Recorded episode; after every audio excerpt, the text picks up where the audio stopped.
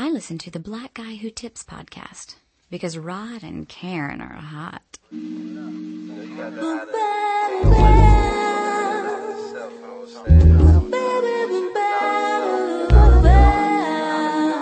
So many MCs focusing on black people extermination. We keep it balanced with that knowledge of self determination. It's hot, we be blowing the spots with conversations. Come on, let's smooth it out like soul sensation. We in the house like Japanese in Japan or Koreans in Korea. Head to Philly and free Mumia with the Coogee Chagalia. True, singing and swinging and writing is fighting, but what they writing got us clashing like titans. It's not exciting, no question. Being a black man is demanding. The fire's in my eyes and the flames need fanning. The fire's in my eyes and the flames need fanning. The fire's in my eyes and the flames need fanning. With that what? Determination. With that what?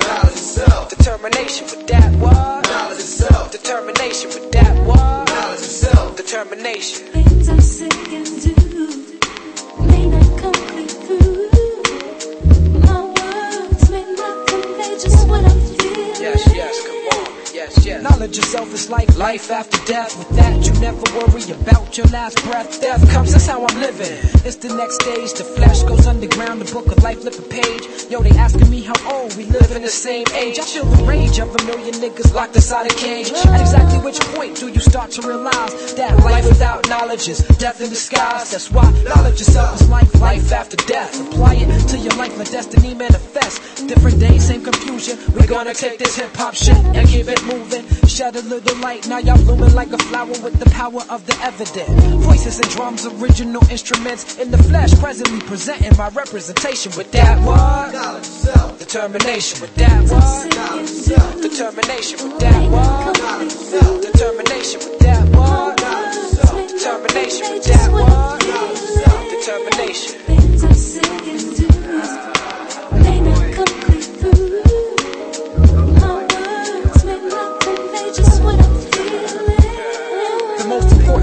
History is now, the present. So count your blessings, cause time can't define the essence. But you're stressing over time and you follow the Roman calendar. These people into calling like Attica. You can bet they trying to lock you down like Attica. The African diaspora represents strength in numbers. A giant can't slumber forever. I know you gotta get that cheddar, whatever. And yo, I heard you twice the first time, money, get it. They try to follow, but they shallow and hollow. I can see right through them like an empty 40 bottle of OE. They have no key or no clue to the game at all. Now they washed up, hung out to dry, standing looking stupid, wondering why. Why, man? It was the fame that they tried to get. Now they walk around talking about represent and keep it real. But I got to appeal. Hey, welcome to the Black Guy Tips podcast with your host Rod and Karen. that's right. Thursday. Big Thursday after the Oscars. Yep, where I was, yep. I was right about almost every pick that I made. That's right. Go back, check the tape. Russell Hangline, professional critic, comes on the show and I sun him, son. In your face. I told you Lincoln wasn't gonna win shit, son. Daniel Day Lewis, that's it. I called it. He acted his ass off. He's Mm-hmm. an actor. It's acting. I knew he was gonna win that shit. But uh yeah, so we back. I should have bet money on the Oscars because I would have got paid. Argo one picture of the year, didn't it? Mm-hmm, it did. Now I didn't pick that. I don't remember what I picked, but I'm pretty sure I didn't pick Ben Affleck's movie. But you know, I'm not not that I'm surprised. I just didn't see it. You know, um, Neither. and white people do love Lincoln, so I'm sure it was an upset. You know, they, Oh, they they, love, they probably, probably hot. you know that's what we actually measure the impossible white man uh by is is Lincoln's. We measure it in how many Abraham Lincolns. Right. But, um, yeah, man, it's the Blackout Tips podcast. We have no guest today. Um, although we do have a ton of shit to talk about, I'm sure. Yes, we uh, do. It'll be just as interesting, uh, without a third opinion involved. But, um, you can find the show a bunch of ways. It's very easy. You go to the blackguywhotips.com.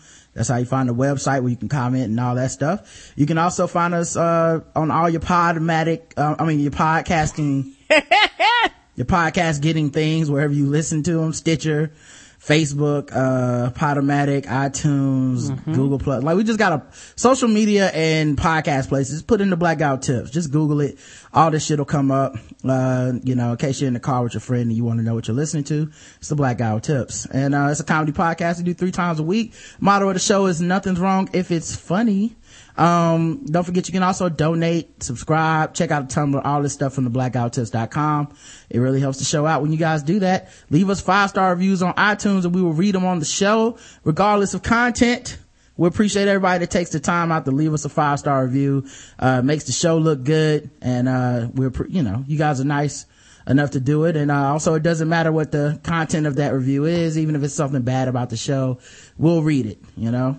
Uh, we promise to read it live on the air. Uh, you can call the show 704-557-0186 and leave us a voicemail, email. You know what? All the contact information on the page. What the fuck am I doing? The official, I'm gonna take that out the copy. The official weapon of the show is The taser. Wow, folks might didn't know the information. go to blackouttips.com to slash about. Okay, and I'll tell you everything you Yeah, know. I've been saying that shit for weeks now. If they don't know by now, they just hating. Uh, the unofficial sport is Bullet ball. a bullet ball extreme. Yes, sir. And this podcast is brought to you by the audio play, the brand spanking new audio play, by the way, which we recorded while we were down in underground sound studios and, Mm-hmm. uh, with Shadow Dog Productions and all these actors and actresses. And We had a great time with them, and I posted on Facebook that we um not gonna do the show live. And somebody was like, "Can I?" I was like, "We're not gonna do the show live on Spreecast, but we're gonna do the show live at Shadow Dog." Somebody hit the Facebook up. They was like, "Can I see it, son?" And I was didn't say anything, and I was thinking, "Nah, son." Can I see it, son? Was it Scarfinger? Cause that's his shit. No, son. no, no, no. They wanted to know could they see us in Shadow Dog, and I was Oh. wanted to let them know you you can't. When we go to Shadow Dog, we, you can't see us live. Well, yeah, we, we went out, uh, there. We recorded, uh, like three or four audio, I think three new audio plays. Uh, we did a podcast. Um, we had a good time, man. It's always fun. It's always a lot of work. Um, you know, uh, we'll talk more about that after we do all the advertising, but it's always a lot of work, but it's always fun. Um, but yeah, the brand spanking new audio play Hate Puppy, starring your very own Rod and Karen. It also stars LaRon Wise, Eric Dubell, and Amanda Elizabeth from last Sunday's episode. It's only 99 cents and you can find it at shadowdogproductions.com slash hp.html.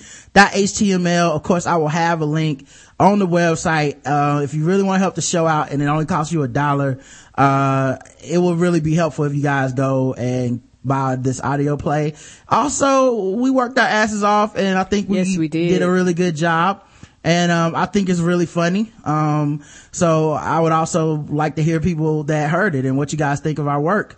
Uh, you should listen to it for no other reason than Rod's rapping. That's right. I have to rap Yes. in character in this uh uh in this audio play. Did not know i would be rapping you know my own raps. Thought there might be something to prepare. No i had to freestyle some hate puppy freestyles in character and um i thought i did pretty good. Um people seemed to impressed. I got i got a uh a, sta- a, a little bit of a clapping ovation i guess whatever you call it at the end of my my second freestyle Yeah, you bust around. He's uh Dexter said he gonna make that his ringtone, didn't he? yeah so hopefully uh it comes off good background music, everything. and uh, I would love to hear what other people thought about it because, Yes. um, you know, it, it could be, um, you know, it could be pretty, pretty fun. Um, all right. We also have another sponsor. Let me get some sexy music out. Um, matter of fact, maybe this will work. Let's go back to this.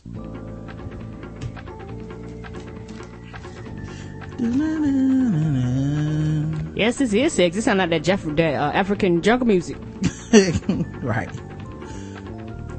Fellas and ladies, are you looking to spice things up in the bedroom?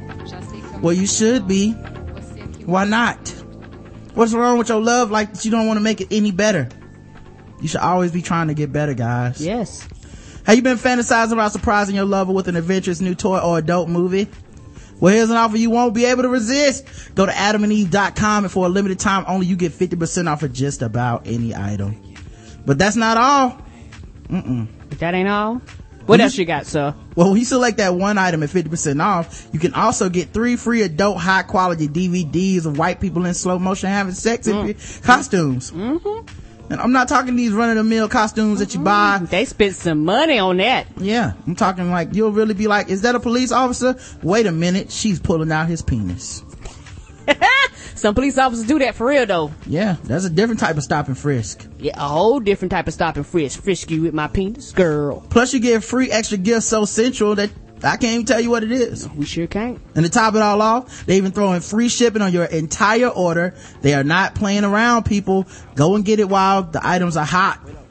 50% off, y'all. AdamandEve.com. Go there. Put in the code TBGWT when you go check out. Get your 50%. Get your three free adult DVDs. Get your free extra gift and your free shipping. All you gotta do is put in the code TBGWT when you go check out. Treat yourself. Use your tax returns on your vagina or your penis. You'll never regret it. Okay? No, you won't. Yep. This is the perfect time to stock up on condoms for the year, son. I know it's so. If you already missed Thanksgiving, I mean, like, that shit, Thanksgiving, Christmas, Valentine's Day, a lot of holidays have passed and some of y'all been kind of broken low on funds. Now you can get that, that dildo you've been looking at, that, that, that body shape thing, you know, uh, I don't know what you call them, the body thing that the dudes fuck who look like women's asses. I don't know what you oh, call Oh yeah, them. yeah. Get whatever you need. Nobody's judging you here, people. Okay. You're gonna be in the safety of your own living situation. Yes, you are. Nobody can tell you what you can and cannot do. All right. So treat yourself. Yep, the, like they said, the Go ham. is the limit. Your imagination and your penis and vagina is the limit. Get that thing that you always put in the, uh, you save on your list, your wish list, but you never really had the guts to buy it. Now it's time to pull the trigger Oh, on you that never really shit. had the gu- guts to post it because somebody ain't buy that shit for you. Yeah. Yeah. 50% off. Pull the trigger. All right. All right, man. Enough. Enough. But yeah, we went to, um, we went to Shadow Dog Productions and, um, it was fun. It was a Um, lot of fun. We met a new, lot of new people. Yep. Yep. And oh, actually, before we even get started, let me say this. Uh, my man Rick, um, from the Filling the Lanes, well, Defunct Filling the Lanes podcast. And of course, uh, a lot of people know Rick from being a guest on the show before. Uh, you know, friend of the show, friend in real life, uh, met, met Rick in real life. His father passed last Aw. week. Uh, they had the funeral on Monday. Sorry to hear that. Yeah, he was a member of the Cool Dad Club. You know, can't take that away from him. And, uh, just let them know that, you know, we are thinking about you and. Much um, love, sweetie. Yeah, man. You only Uh, get one one daddy, especially if your daddy was a good daddy. You that that's that's something to cherish, sweetheart. yeah, man. So just try to think about the positives of it and how much time you did get to spend with them Um, and like he said, man, tell them that you love them Uh, if you do have, you know, cool dad, good dad, whatnot, good parents, good loved ones, reach out, tell somebody that you love them before they gone, dog. All right. We was at Shadow Dog Productions, right? It was an underground sound, uh, studios and it was fun. Uh, we had a good time. Met a lot of new actors, a lot of new faces, uh, very funny people. Um, what I don't know if people know is while we were recording, uh, we were doing the, um, the stories for Guess the Race. I realized like two or three stories in, I, I saved an old file of, of the stories. So Uh-oh. I was doing stories from Thanksgiving last year. It don't matter, damn it, they brand new to me. Yeah, stories we may have done on the show before. I don't remember. I mean, obviously these people have probably never heard these stories. Mm-hmm. And then the rest of the stories I had to read from my phone, which had less than like, I had like 15% battery life. It was like, like dying as I was reading each story. It, it was like, like, one cra- story, another story. Yeah, it was crazy. Those stories were stories I was saving for when we were in the studio. Some of them had videos and stuff. I just had to burn all those stories right there on the spot, man. I don't know if people could tell when I was doing it or not. Nobody's said anything about it on Twitter to me, so I'm guessing it sounded okay, but mm-hmm. I was freaking the fuck out, man. Like those are some stressful shows.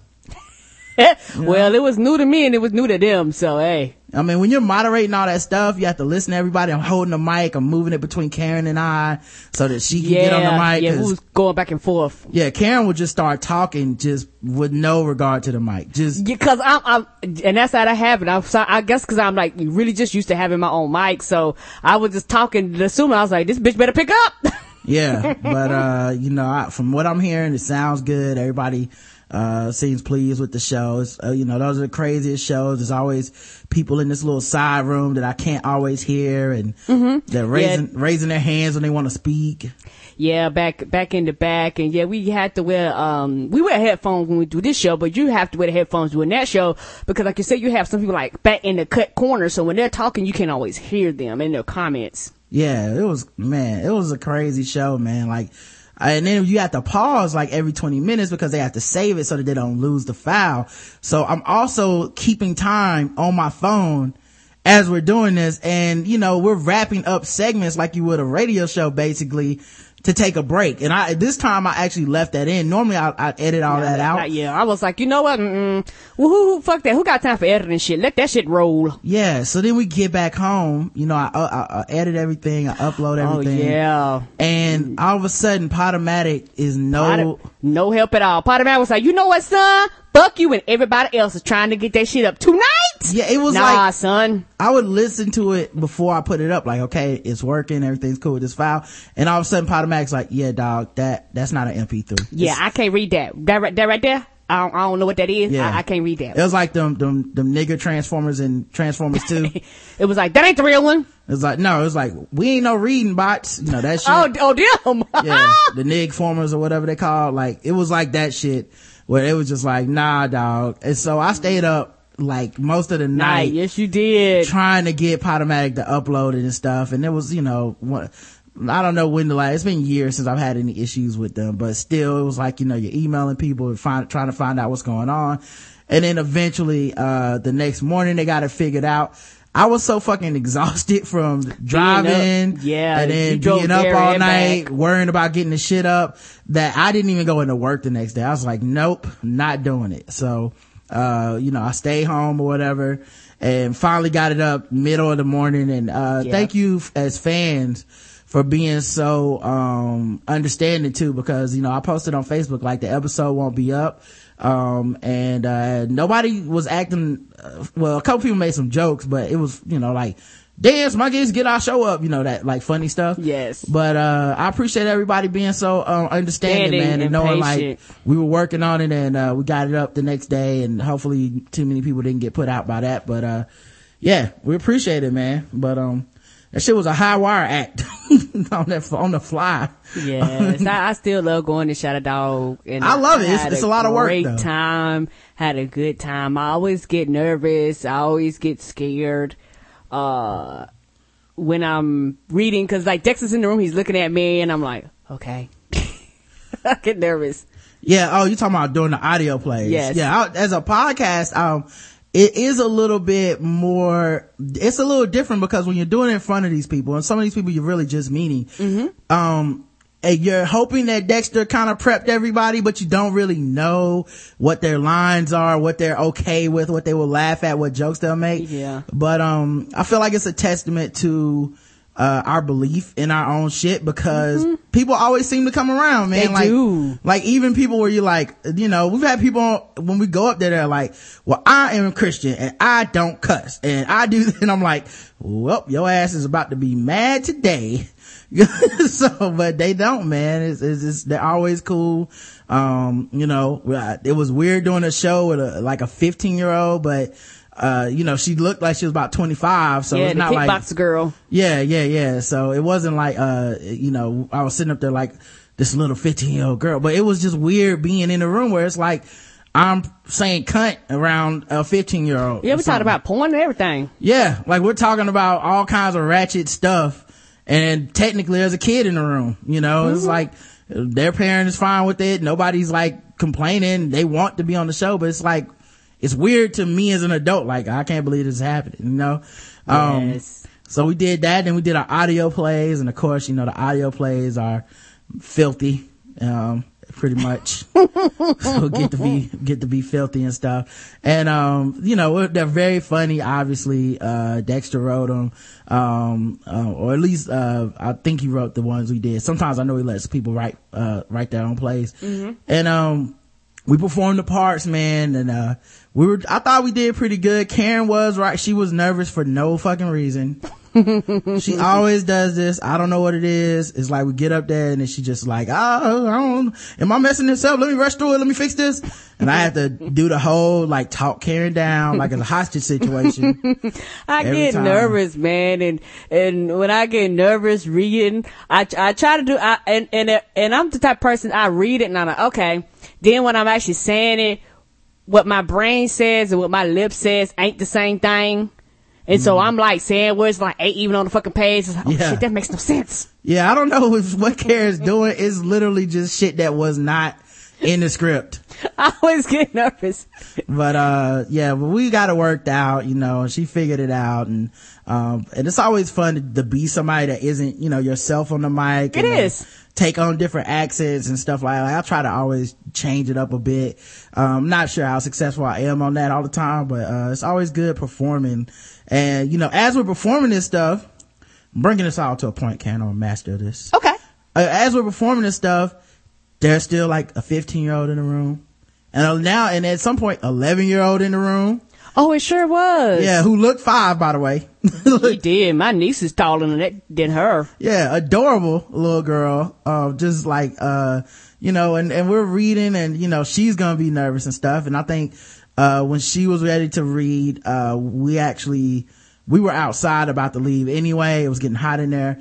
And her mom came out and was like, just, she was nervous because now her daughter's in there performing. Yeah, her, ba- her baby was like, Mommy, get out, get out. I can't have you in here. Yeah, in case you messed up or something. But Dexter's such a really nice, um, dude that I was telling her she's in great hands. Dexter's not some type of slave driver. He's not gonna freak out like, you're fucking up, kid. Is costing me money. Yeah, that, get that- back to work. That's one thing I can say about Dexter. Dexter's it's really, really relaxing to be around Dexter, and, and he doesn't stress you out or anything like that. And so it's it's it's very fun that when we go there. Yeah, so, uh, she was performing her part and all this and, you know, she was in the room we were performing. I remember Dexter when he was on the show a long time ago. He, one of the things he said that was hilarious to me and, uh, but it always stuck with me when he, remember he was talking about how, uh, kids would come be on the, sh- uh, in his plays and scripts and his movies and he was like, you know, these people's parents are cool with them saying and doing the things in the movies and in Yeah, the scripts. sign like- release forms and stuff like that. Yeah. yeah, but just more importantly, like, you know, there's a, a, a certain type of like, like, a level of, uh, approach that you would think people would be at. Like when you think of a child, you don't think of uh, a, you think if someone is cursing around a child is bad, right? Yeah. So, so it's like, you know, these are people who, you know, they read the script and it's like, cool, yeah, my, my child can do this where they have to read this part where they have to curse or something like that. It's like mm-hmm. part I'll of the be cursed gig. at. Yeah. Yeah, it's, it's part of the gig. It's not like two people can act where it's like, okay, now get out of the room while we curse and you come in and you do your part and then we'll curse some more later. Like, your kid has to be comfortable with that, um, because that's what you acting as a parent is. has to be comfortable with that too. Yeah, and that's what acting is, is not being your, is not you going in and being yourself. Self. And unfortunately, you really can't distract from the reality of this is a child actor in a situation where, you know, it's somewhat, uh, may, it would, it wouldn't be okay with most parents. And we have, and it happens all the time. We see it all the time. Movies, TV shows. It's like, you know, they still have to have child actors on Boardwalk Empire or, Yes, they do. um, you know, there, there, there, there's gonna be a baby, uh, in The Walking Dead. And so that means everything that happens around that baby, uh, the, the little boy who plays Carl, all this stuff. Yeah. That really happens. It's not like someone really gets shot, but, you know, it's a very adult situation and there's people cussing and stuff like that. Nick Jews in the chat, she says, there's a kid in our show, she's in the play right now, and it has very grown up themes. And, um, you know, I bring all that to say, Sunday night, Mm-hmm. I was watching The Walking Dead, Mm-hmm. cause I'm a red blooded adult. Yes. You know what I'm saying? I can't help myself. But after that goes off, I'm watching the Oscars and I don't know what it is about the Oscars, but like it partially fascinates me, but it also sickens me. Like just completely because uh, I watched the red carpet part and I was just ironically uh, tweeting stuff because Oh my goodness. it's the most misogynistic. Yes, and, and it's and it's a bunch of um, um and I'm I don't mean to take over, but we was watching. Go the, ahead. No, I don't mind. We was watching the one on E. When it with E, Yeah. and it was four women, like four or five women up there, and it was the one with um, uh, four or five women, and they were just talking, and they were talking about the dresses, and then they were talking about uh women's dresses not showing enough cleavage. You know, they was Yeah. talking about the way, and and the, and the sad people's hair. Yeah. And these are these are women that we most people would consider beautiful, flawless. I mean, they're movie stars, right?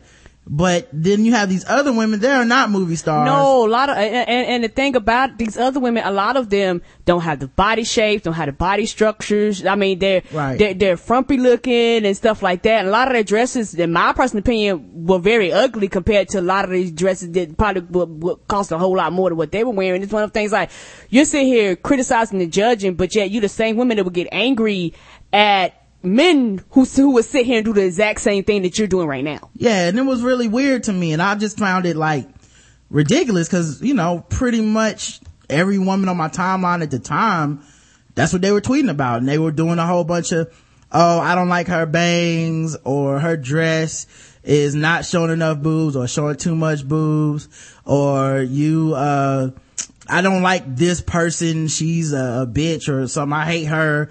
Um, it was just a lot of that. Like just judging these people that are celebrities that we technically don't really know. And that's just an American fascination. Mm-hmm. And I just kind of remember like I ironically joked about it for a little bit and then I had to stop because it really was too much. It was like even that was like, why, why are y'all being so hard on these women? Mm-hmm. people that you don't know, people, a lot of, a lot of these people that you would never meet. And it boils back to that thing as once you get to a certain status, people sep- people separate. You're not a human anymore. Yeah, your humanity from it. And they just assume they can say anything about you because as far as they're concerned, you're not human. Right. So I'm watching that and it's, you know, like I said, it starts just getting the pit of my stomach where I'm just like, you know what? I'm changing this, putting this on sports or something. You you were tougher than I- me. Roger, I Roger gave it. me the remote and came back and SpongeBob SquarePants was on. I was like, oh, nah, I ain't watching that shit, son. Yeah, I thought it would be co- something like cool to live tweet with everybody, but really when I'm making jokes like, oh, so and so is working that dress, you better work it, girl, and everybody's just kind of like, mm she is working it. I'm like, wait a minute, I was joking. I don't know anything about working a dress. How do you fucking work something? You know, then I would pick like the dudes, cause the dudes all dressed the same in like standard Black tuxedos and blue. stuff. And I'd just be like, wow, I cannot believe Seth Rogen showed up in that tuxedo, you know, and nobody was, you know, nobody would even get that as a joke and shit. They would just play it up serious. And, uh, you know, the other thing, uh, like I would say, like if, uh, uh, Bradley Cooper brought his mom, I, I would be, I would just like tweet out like, oh my God, how come nobody told me Bradley Cooper is dating his mom? Isn't that sick? Uh, Billy Bob Thornton and Angelina Jolie and now this, you know, and nobody would even, they they just be like, oh, uh, oh, Yeah, okay. yeah, you wouldn't talk about fashion, so nobody gave a damn, son. Yeah, so you know, and I was like, okay, this is not my scene, so I I dipped out. I had to stop, man. Um, so I go watch Walking Dead, and I come back and look at my. I had a score sheet for all the movies. Mm-hmm. I was getting everything right, so I said, let me tune in because I I'm on such a hot streak, getting all of these my my not my Oscar nominations correct. That it was like it's like if you had seven numbers of the the Powerball correct. And then they were live showing the Powerball. The rest, numbers. the rest of them, was like, yeah, come on, son. You're gonna turn to the Powerball. I'm sorry. Yeah. But, uh, as quick as I turned to it, I end up getting off of it in like 20 minutes because honestly, it's boring as fuck. I don't know how you people do Yes, it. Yes, it is to me too. Um, the, the, the audience is lame. There's so much like everyone here is so important. So much pomp and circumstance over everything.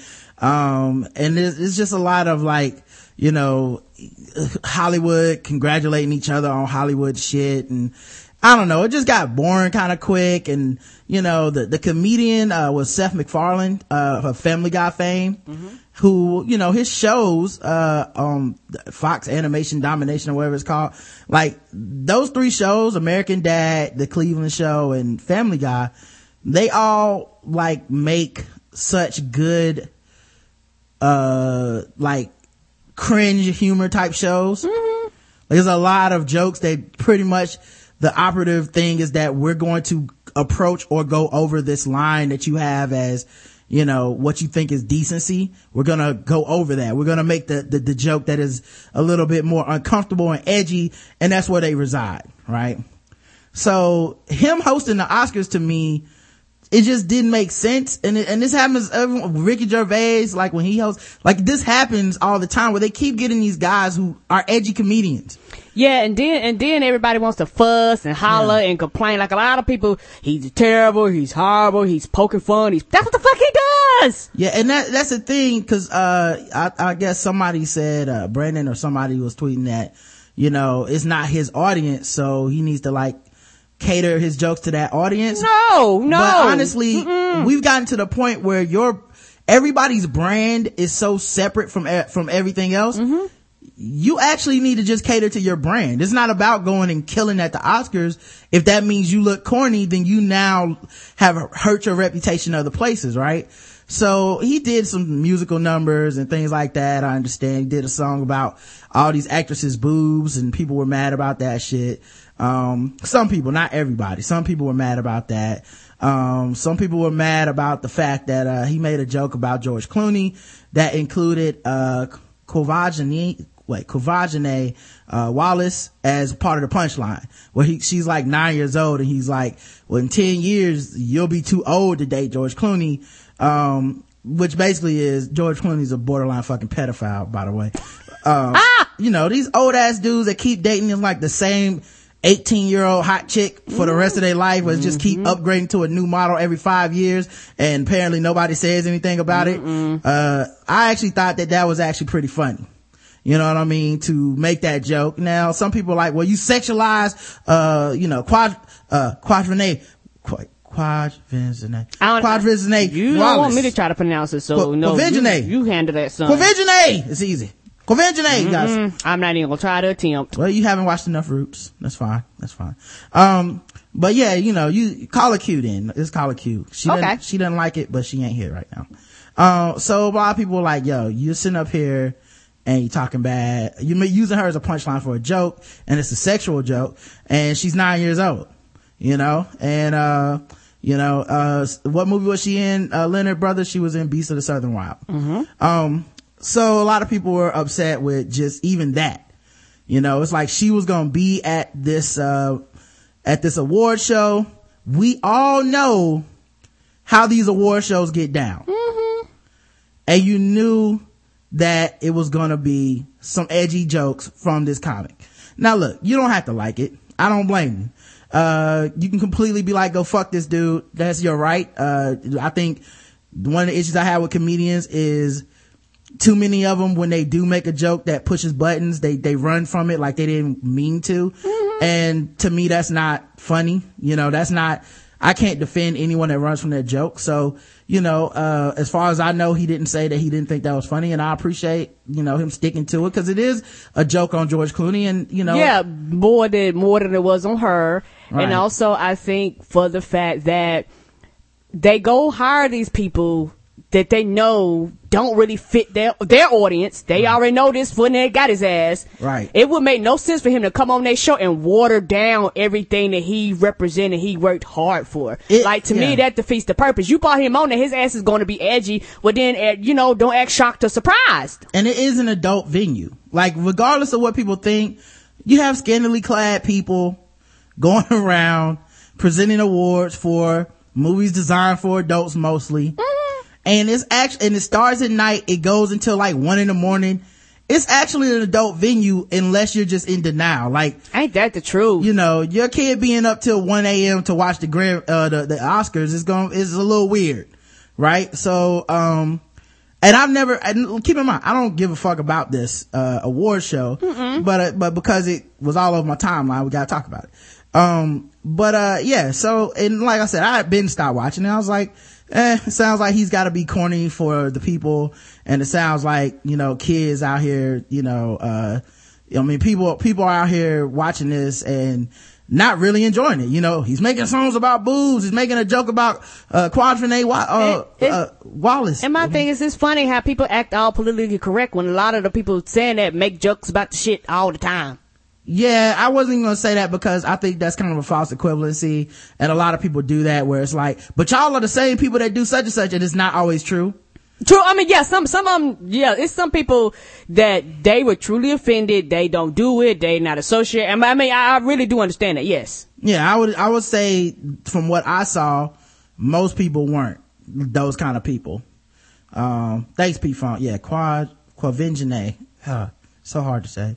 But, um, anyway, man. So apparently a lot of people are in love with Quvenzhané, uh, because she, she's adorable. Ain't she the cutest little Honestly, girl? honestly, man. Like I didn't even see the movie. I've just seen like videos of her or pictures of her and, you know, like with a chicken upside her head talking to her like a phone. And I'm like, that is a beautiful little precious black baby, you know? So I, I feel like, uh, that's, you know, that's, that's it for a lot of people. Mm-hmm. That's But- as far as it went. That's right. And it kind of has that, uh, Gab- Gabrielle Sidibe feeling where it's like, you do such a good job in a movie for a lot of people, you are that character. Yes. When, when people treat Gabrielle, uh, Sidibe like, she, can't is do- precious, Yeah, she can't do nothing else. it's like, you know, she's actually like, you know, she can act and read and function. Hello. not, she doesn't actually have triple AIDS and AIDS babies from incest.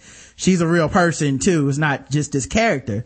Uh, but you know, I think people see her and they just go, oh, precious, you know. Um, so, so you have all that and it's at the Oscars. And let's talk about what the Oscars mean to people because I feel like there's a, there's a, there's a couple sides of this thing where I feel like people are being extre- extremists, right?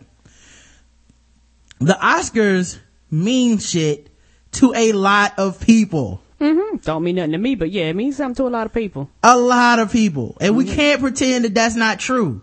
It's not like they just started caring.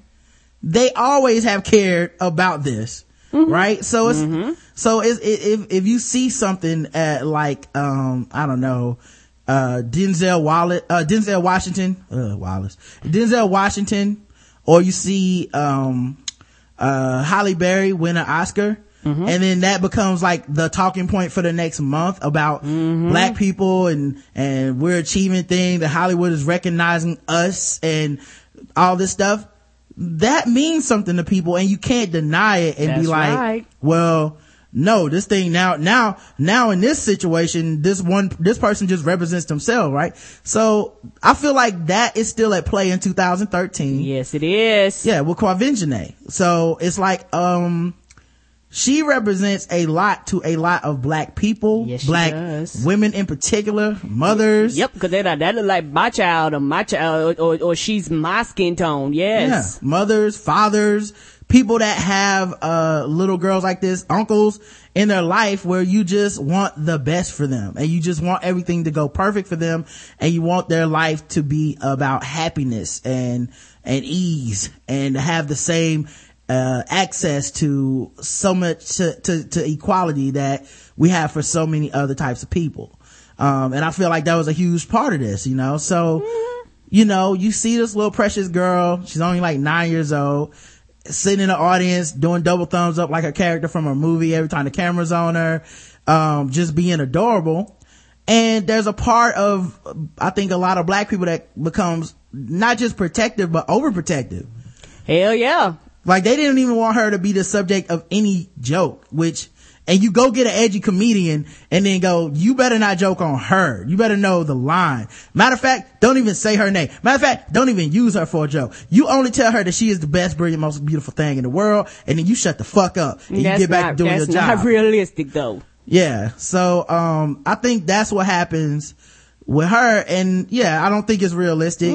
I wouldn't have that expectation. No. Um, if I, like, if, if that was a thing for me, and it's not a thing for me, but if it was a thing for me and it was my daughter, uh, I probably wouldn't even want her to go to a award show because it is an adult place and it is, uh, they are going to go hire this edgy comedian and she is probably going to hear people say some things that are crass, rude, even, um, people trying to be ridiculous and do their shtick instead of, uh, just being, treating it professionally and going to do this award. The, at- the award that she's up for is near the end of the show. So you know it's going to be mad shit that you're going to see where you like, okay, I don't know if the little baby is ready for this, but, uh, okay. You know, so I, I felt like that was going to be a problem, but, you know, at the same time, why would you want to not let your daughter experience this thing? Ain't that a, that should It's so rare. Yeah, uh, yeah, a once in a lifetime thing almost. So Provisione, uh, uh, um, uh, unfortunately for her, she has to be Jackie Robinson kind of.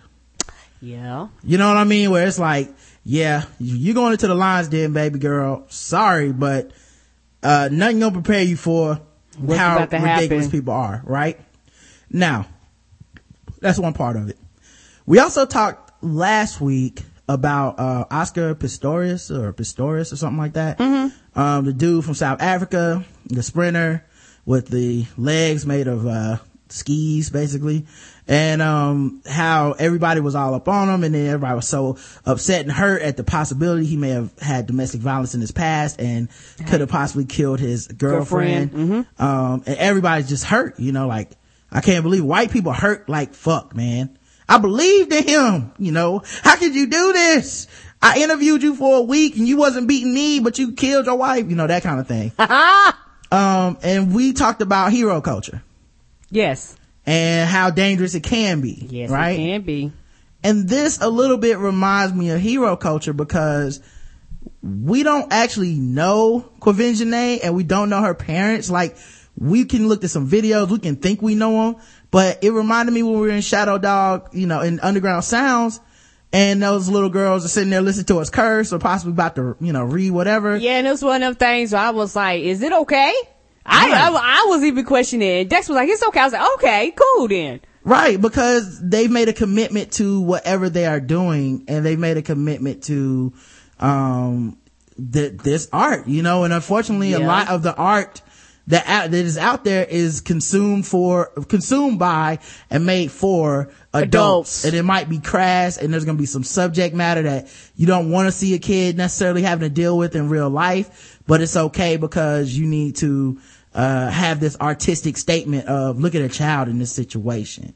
So, um, you know, and I, I, I was, I was thinking about that the whole time too, you know, uh, uh, even after we left, when we got back, I was still thinking about that. Like, man, that's, that's kind of crazy that people's parents are dealing with this. You yeah, know what because I mean? because it's one of those things, especially if you have a child that wants to go into certain fields like acting and performing arts and things like that, where they're going to be doing plays, where they're going to be reading scripts or audio plays, whatever it may be. It's almost like that's part of it. So if you want to keep a keep your child protected, it's like either you're going to have to say fuck it, um, whatever it takes to get you there, or you're going to be saying a whole lot of no's before you say yes. You need to go work for Disney then. Yeah. So, um, you know, I'm basically sitting there like, okay, cool. Um, looks like, uh, this is going to be a problem for, uh, you know, like as soon as I see a kid in that environment, I'm like, this could potentially be a problem. You know, look at how many stories we have of children that they throw into this Hollywood machine that come out broken and fucked up. You know what I mean? And that, that right there isn't a white or a black thing. That's just a, A are these kids supposed to be around this shit thing? Like, you know, uh, whether it's Willis from fucking different strokes or it's Lindsay Lohan, like, just so many of these kids are coming out where you just like, you know, this person, uh, is drunk, this person's a fucked up, uh, drug addict, uh, this, you know, it's, it's like, it's not really for these kids. Like, Yeah, and, and as a parent, you would have to be very, very diligent. It's almost like as a parent, you would literally have to quit your job and go to every shoot with your child, every performance with your, like constantly Yeah. be around your child 24-7. Like, nah, baby, it's time for you to go. You can't hang after the show because whatever they're doing is not appropriate. Let's go that's, home. That's assuming the parents are good parents and this isn't some type of they're living my dream through through I'm living my dream through them. Them. Okay, gonna or- or something like that. this is how yeah. this is now my income. So I'm gonna take my kids' money. I mean the the little girl from uh, Modern Family like sued her parents. You know, so that she and she's on you know, she's young and she's like, I'm suing my I'm suing my parents so I can get my, uh, you know, my sovereignty because my parents are spending all my money or something like that. It's like, you know, no matter how that's, no matter who's right in that situation, the fact that you have to make a decision like that at say 14, 15, 16, 12 is crazy to me, right? But that is the monster of fame in Hollywood. You know, the monster is eating up, spitting, you know, chewing people, spitting them out. That's, that's pretty much the, the what's, what's happening. And, you know, when I see somebody like, uh, Quvenzhané, I'm like, man, I just hope it don't happen to you. Like, you know, I, I don't want you to have to see the harshness of this reality because I have not forgotten two hours ago, everybody was full on going in on women for the way they were dressed, mm-hmm. calling them all kinds of names, talking about, you know, not liking them personally, even though you don't fucking know, Know them, them. But apparently you don't like Anne Hathaway or something like that just because. So I'm looking at that and I'm like, yeah, man, I don't know that this is the best thing to have a kid around. Period. Yeah, and, and yeah, like you said, a lot of it do with parent and parenting. A lot Yeah. of it has to do. Uh, that would be a task in itself. What's a decision that you make? Yeah, You know, like it's a decision that you make because there's the other part that people don't want to talk about. What if that's just what your daughter want to do? You gonna tell her no? Uh, yeah, true. She willing to work her ass off and be, this is her dream. You gonna look that little girl in the eyes and go, nah, baby, see, it's just people too fucked up and they can't handle it. Or you like, okay, now my daughter, she can't have, her- she can't have dreams. Cause she, right, like, there's no right answer to this shit. So, it's not. you know, um, and, and then, you know, she wasn't, I guess, uh, necessarily classical, classically trained, Trained. actress or something. It wasn't, it it's was not like, like, she went to school. yeah, she was supposed to be too young to audition. And it was like a lot of stuff going on where it's like, people were like, it's a miracle she got the part. You know? So there's no way they foresaw this much success coming off this movie. So now you're thrust into a, a bunch of decisions Yes, you that you probably like, it just as a parent were like, eh, did not think that, uh, I'd be having to go through all this. And this ain't Will Smith and Jada's Pinkett Smith who know the ins and outs of Hollywood and have access to all this money and influence. Yes, and, and, you and, know. and, and they already know what directors to work with, what directors not to work. Yeah. I mean, because they've been doing this shit for years, and and they got enough money, but like, fuck it, we make our own movie. You know what I'm saying? Mm-hmm. They like they're at that status, but the average person is not. Yeah, and you have to have a lot of trust at some point because you got to find someone you can trust, whether it be an agent, whether it be a director, whether you have to find somebody you can go, listen, this is not my field of expertise. What I do know is that I love my daughter and I will kill you if something happens to her. I know it's So, so. so what I need you to do is help me to navigate this so that my daughter can grow up to be a healthy fucking person and not be destroyed by this evil ass Hollywood monster. That's a lot of trust you gotta put in somebody, right?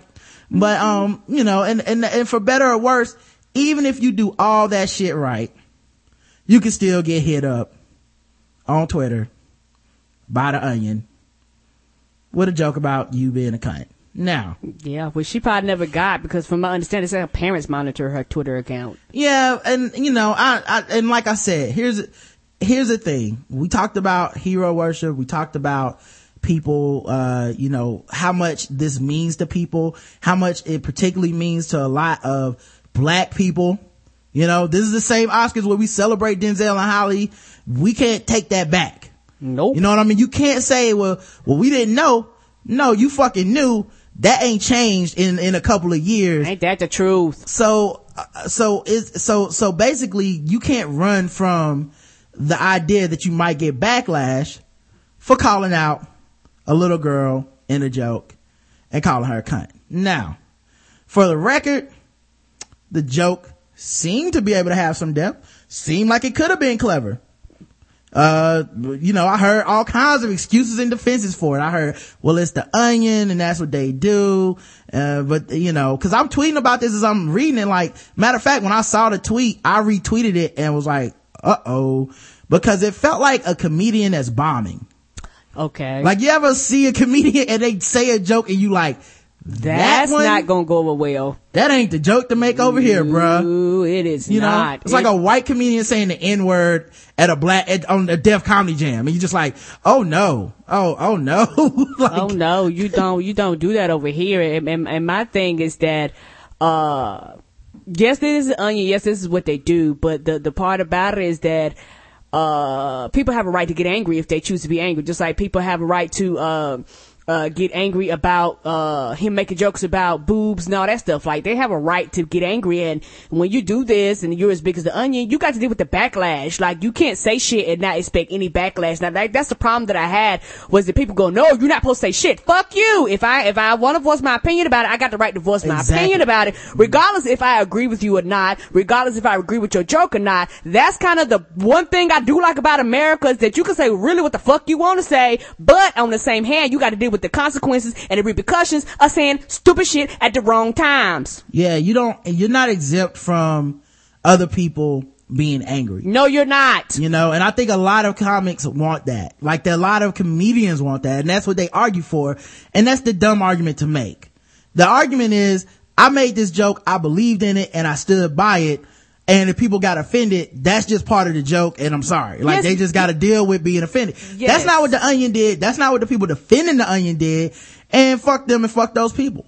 Cause honestly, man, it's, it, it- like, like I said, I didn't find the joke to be some ridiculous, like, oh my God, no. Like, when I read it, I was just like, wrong place, wrong time. Cause I get what your joke is. She's obviously not a cunt. She's adorable. We love her. You know, some people try to take it a deeper level and talk about like, well, it's, it's talking about the same thing that Hollywood does to our female celebrities and they're ironically doing it and on some hipster type shit. Yeah, yeah, yeah, yeah, yeah. That's cool. Um, here's the problem. They deleted the tweet in an hour. They issued an apology.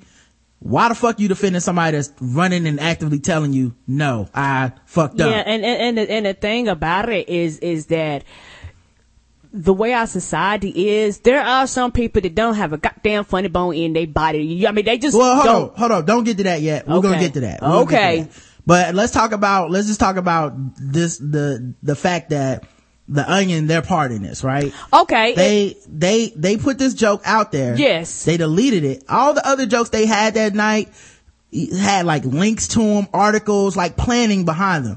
This was a random tweet calling the Mm-hmm. Girl a cunt or something like that. Um, so it wasn't one of the ones where they actually put some thought process behind it. Right, right, Okay. right. It just seemed like to me what a lot of people trolling the internet do, where it's just like, you know, uh, uh, this, uh, Bob Johnson is a nigger or something like that, and everybody's like, what? Bob Johnson is a nigger? You can't say nigger.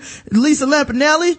To me, that's how that felt. Where Yeah. like, when Lisa Lampanelli last week tweeted something about, I'm with my nigga Lena Dunham, and Lena Dunham had an issue like, hey, I'm not cool with that. I don't say that word. Uh, I'm not, I don't know what Lisa was Mm-hmm. she was forced to respond.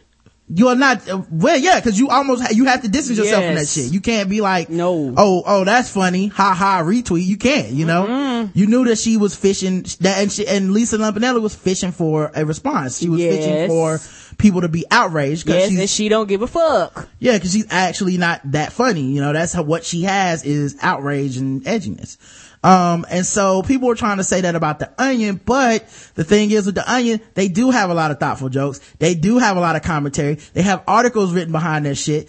They are not just some fucking frat dude throwing out jokes and using words like cunt and nigger and getting laughs. That's actually not what they do. So when people defend them as this is what they do, that's actually not true.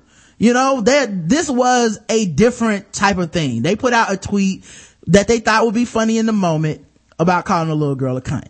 And they thought that we'd all get the joke because she's not a cunt. That's the joke. It's not deep. Yeah, a lot of, you know, uh, Elon was calling it hack even, and I think it's hack. I don't laugh, I don't normally don't laugh at hack comedy. Um, I'll laugh at something awkward. I'll even laugh at cringe humor. I will laugh at you bombing, which is actually what I laughed at the first time I saw, I actually laughed at people responding to the Onions tweet more, than, the Onions. Onions, Yes. Not even jokes, but people being legit mad. Like, what the fuck? I'll be like, oh my God, this is bombing so bad. Every, and it's just spreading like wildfire. And it's like one in the morning. My timeline's blowing up. I'm still waiting for the file to upload on Podomatic. So I'm just reading this shit like, oh my God, oh my God. I'm going through my thought process like on the spot, like, well, uh, and people are telling me shit. Well, I'm like, whoa, I can't believe they did that. Hey man, that's what they do. Really? That's, that's what the onion does? Uh, yeah, man, do it all the time. I was like, I guess I don't fuck with the onion. I don't know. Yeah, I, don't- I don't fuck with him You either. know? And I guess, I guess the onion didn't realize, the- I mean, the onion was like, yeah, we know black people out here, but we didn't know they had a whole section called black Twitter.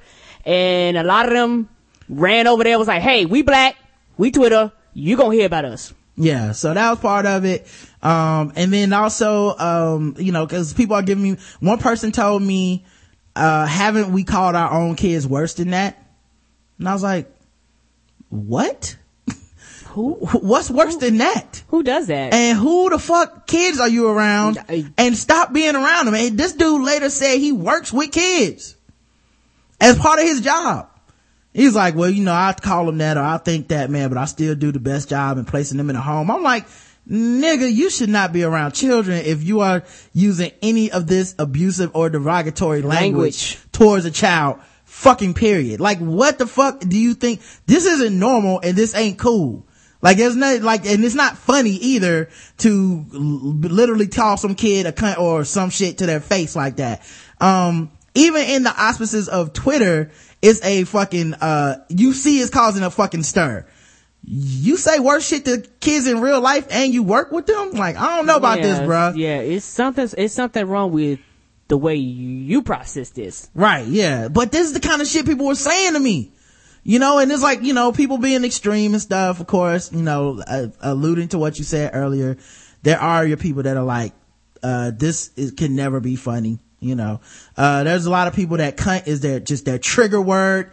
By the way, I have no idea how this becomes a trigger word. Me either. This is a word I didn't even know existed till I started watching Deadwood when it was on HBO.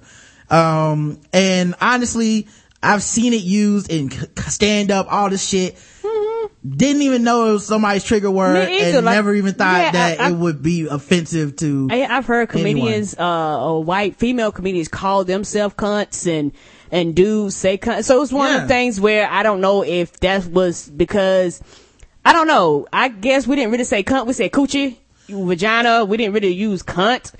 So it's one of the things where it, it's not in my background Yeah. to uh, be offended or find it offensive like that. And the thing is, I, um, the way I'm looking at it is, one, obviously is part of my privilege and all this shit that I don't, I'm not offended by the word. True. But, um, two, um, people got privilege in America. People, it's, it's nothing they can do. And I'm not exactly sure why people get mad about being cunts, uh, being called cunts.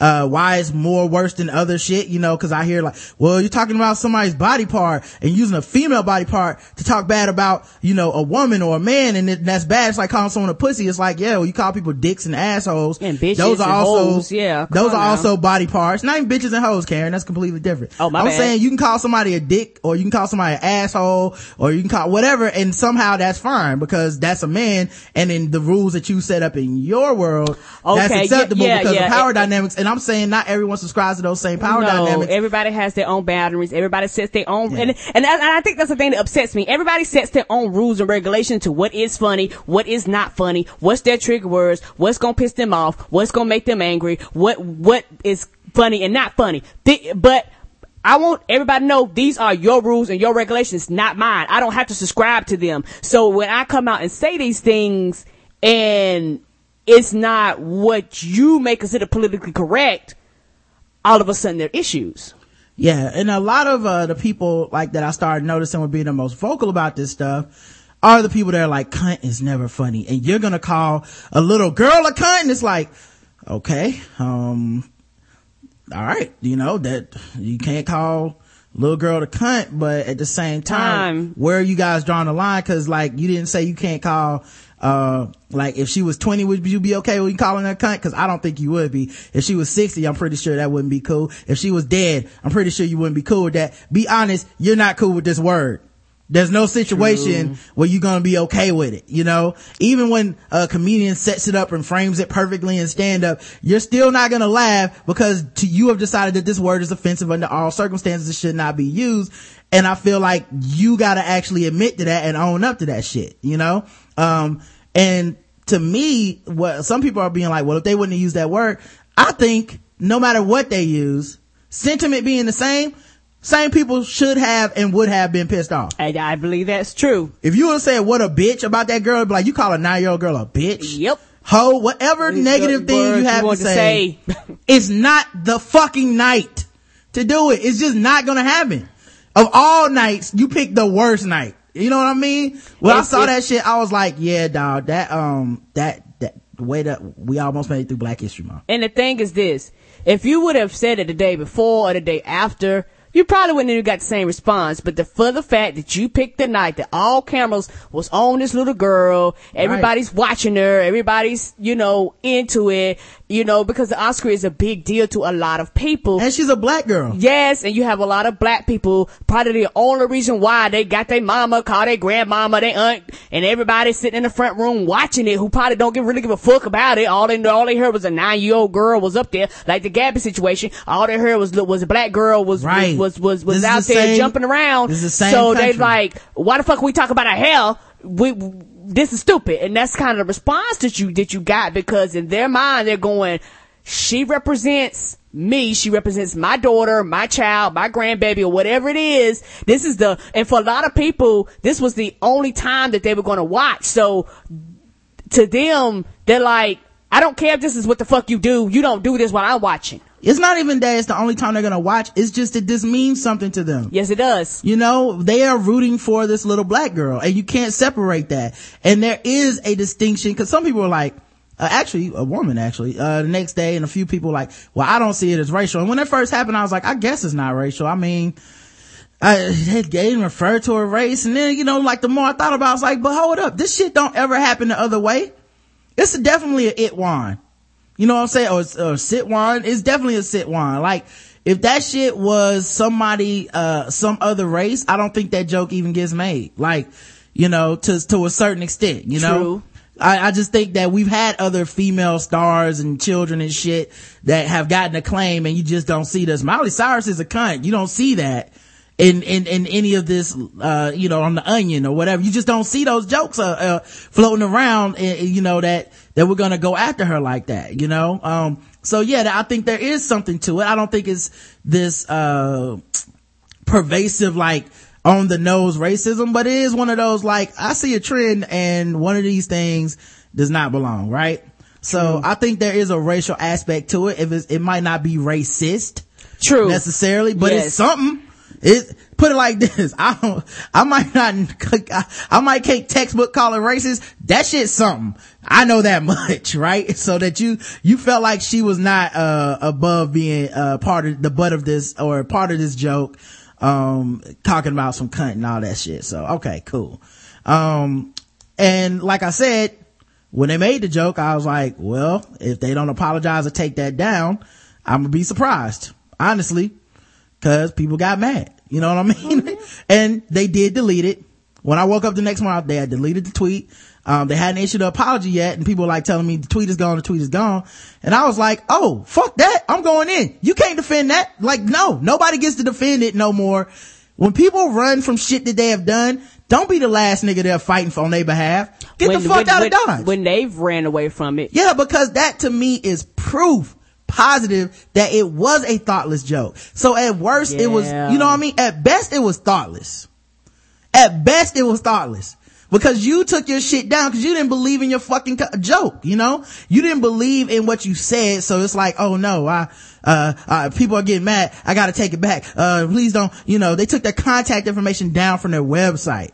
Yeah, and it was one of them things where they did not expect the backlash. Like honestly, Yeah. I think once they got that backlash, they go, "Oh shit, we have offended people." Yeah, they- and it's one of them things where they go, "Yeah, we offended people before." But they was like, shit, these motherfuckers shut our shit down. They are hot at us. Yeah, they issued their first apology ever.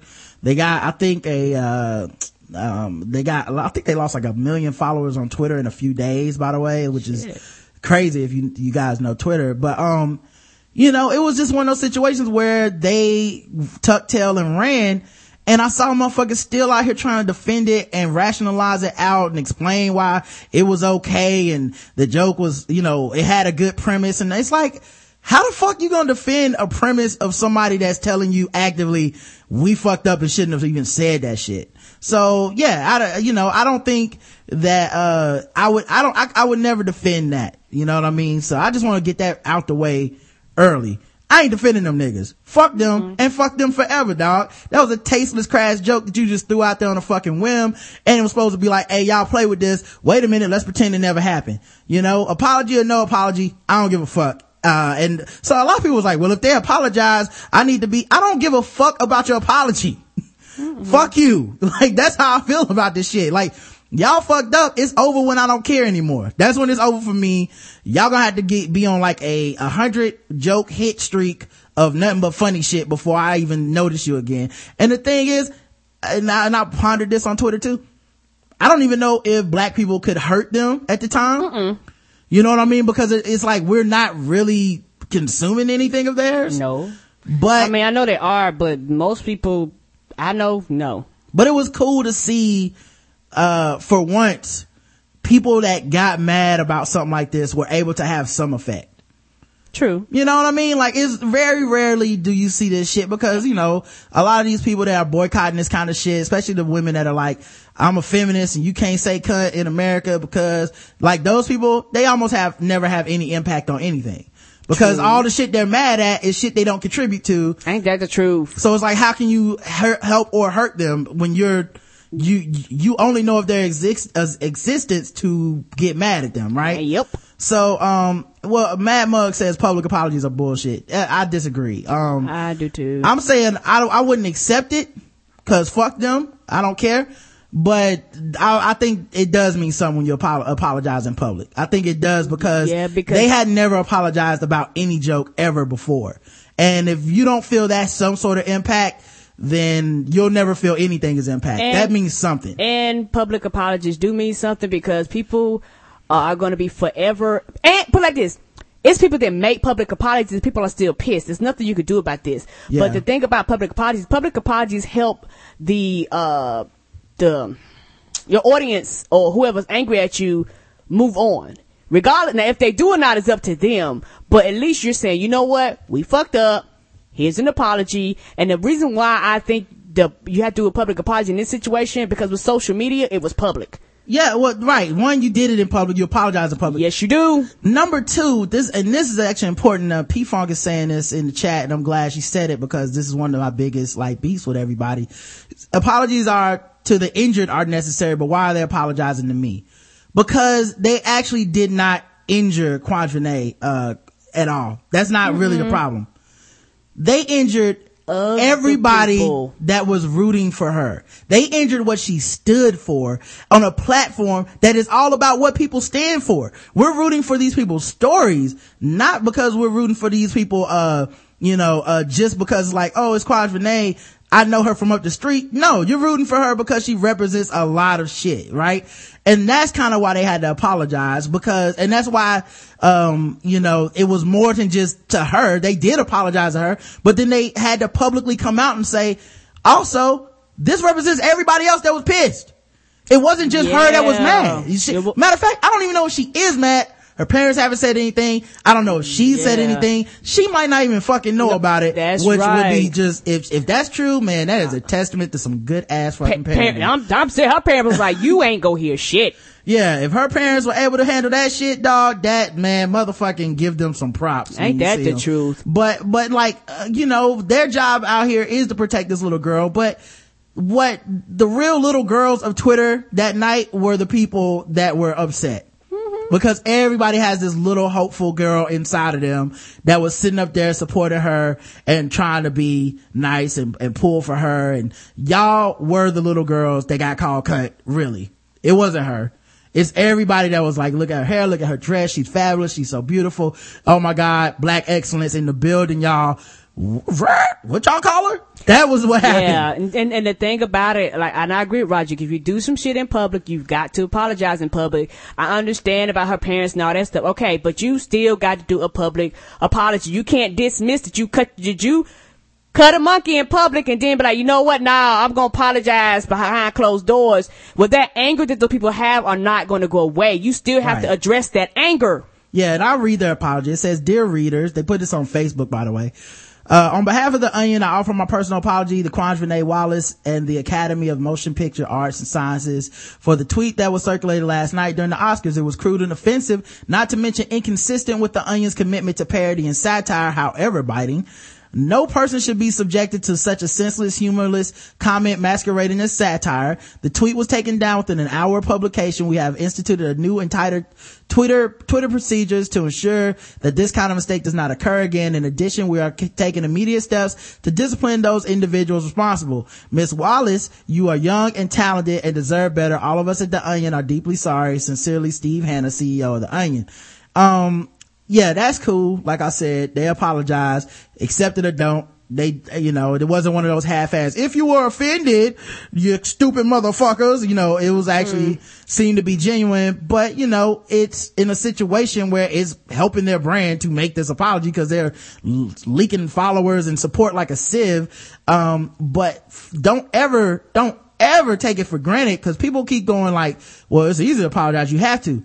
No, you fucking don't. don't. That that's the thing people fed around. No, you don't. And I and I see people in the chat going, it wasn't heartfelt. It doesn't matter if it was heartfelt or not. It's just the fact that the words have got to be said in Yeah. order for people to move if it was on. put it this way if it was my joke and i believed in that shit not only am i not taking it back i ain't apologizing to nobody. Yeah, yeah, no. But you- I just didn't make this crass ass joke. But if this was the kind of joke I made, I've called people all kinds of names on this show.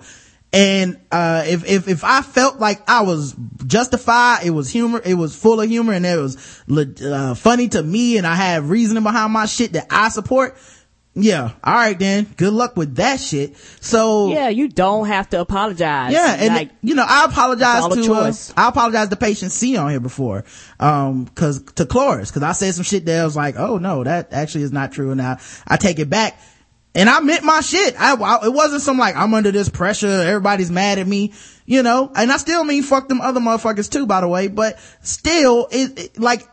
It's a public apology because I publicly said some shit and it's fucked up to be like, well, let me Yeah. privately tell you my bad and then keep going on the air like ain't shit happened. Like that's fucked up, man. I think so too. And, and, and, and, and, I, and, I, and like I said, I'm the type of person, if I, if I fucked up and I did something wrong, I don't have a problem with I'm sorry. And truthfully, I think I'm sorry has failed at a lot of motherfuckers vocabulary. They fuck shit up and they really need to apologize to make amends to move on. And my thing is this, they're a business. So guess what? It might not mean nothing to you, but when you lose a million followers, that's people are speaking and people are talking. And it's one of those things where you don't have that many followers. No, not, not compared to the onion. So you really don't have the repercussions and have to deal with the repercussions, the consequences of saying what, the things that you say at such a level and have to deal with the backlash. So yeah, you shouldn't have to apologize. And this is the thing, if you choose not to. Yeah, all I'm saying, and they could have hit because a lot of these fucking comedians and a lot of these, uh, white people that, you know, don't have to even, don't even associate any idea of this little girl being a little girl because she's black and other. So to, to them, it's just like, uh, another prop to use to make jokes, um, which is the world that she's been inserted into for better or for worse. Yes, Um, sir. If this shit happened to her seven years later in her life, um, she'll be 16 and even less people give a fuck. If it happened to her, uh, 15 years after this, uh, even less people will give a fuck. Like that's kind of how, that's the, how fucked up this world is. But, um, they could have hid for the record. There's comedians. a lot of people do that? There's comedians that have their back. Like, you know, famous people that are like on some like this freedom of speech. Y'all gotta deal with it. There's, there were people that would have seriously been like, fuck them. You don't apologize. You're the onion and that means something. And when you issue your first apology ever in the history of your site, um, I think it does mean something. Now, it doesn't have to mean something to you, but that's the argument I would make for it does have a meaning to it problem is I don't give a fuck. I didn't fuck with them before. I will never fuck with them. Um, so fuck them. But, uh, yeah, it, it definitely meant something though. it's like, okay, Yeah, and- cool. and- you know, and, and their fans are all on Facebook with these comments and there's just so many people just, well, this is ridiculous. People are way too sensitive. I don't get it. Why is this a problem? You know, uh, so if somebody says somebody is white, then is that going to be a problem? We're all racist? Like, just constantly. That's f- like almost 4,000 comments of just this bullshit. You know, just people coming through. No, I take it back. There's 7,281 comments. I'm looking at them all, right? And it's just a bunch of people saying that, you know, why are you being offended? And, you know, let's get to that part. You know, let's talk about that offended shit. Um, one, you have the people that I don't fuck with, which are the people that literally are offended by everything, right? Yes, every motherfucking thing. They upset. You blink your eyes, I'm offended. You smack your lips, I'm offended. You're like, you know what? Get a fucking life. Find some humor. Find something to joke at. You, you're a walking stress bubble because you never fucking laugh. I can't deal with them people. Yeah, I think a lot of people are offense junkies and nobody talks about it. But They are. I think it's an offshoot of anger junkies Yes. and people gotta start paying attention to that shit cause I think a lot of people go from thing that they're offended about to next thing they're offended about or angry about. And it is a thing for some people. And of course, some people are going to jump on this because it is social media. It is put out there to the world. You did this in a really big way on a really big platform where you have millions of people involved. There are going to be the offense jumpy, junkies that, that just hop on, right? That's just part of it. Those people, of course, fuck them.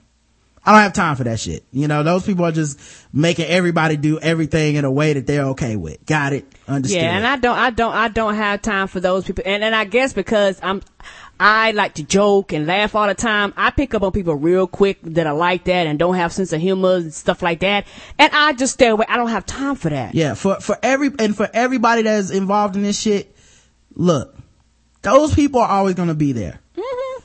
Those people are meaningless.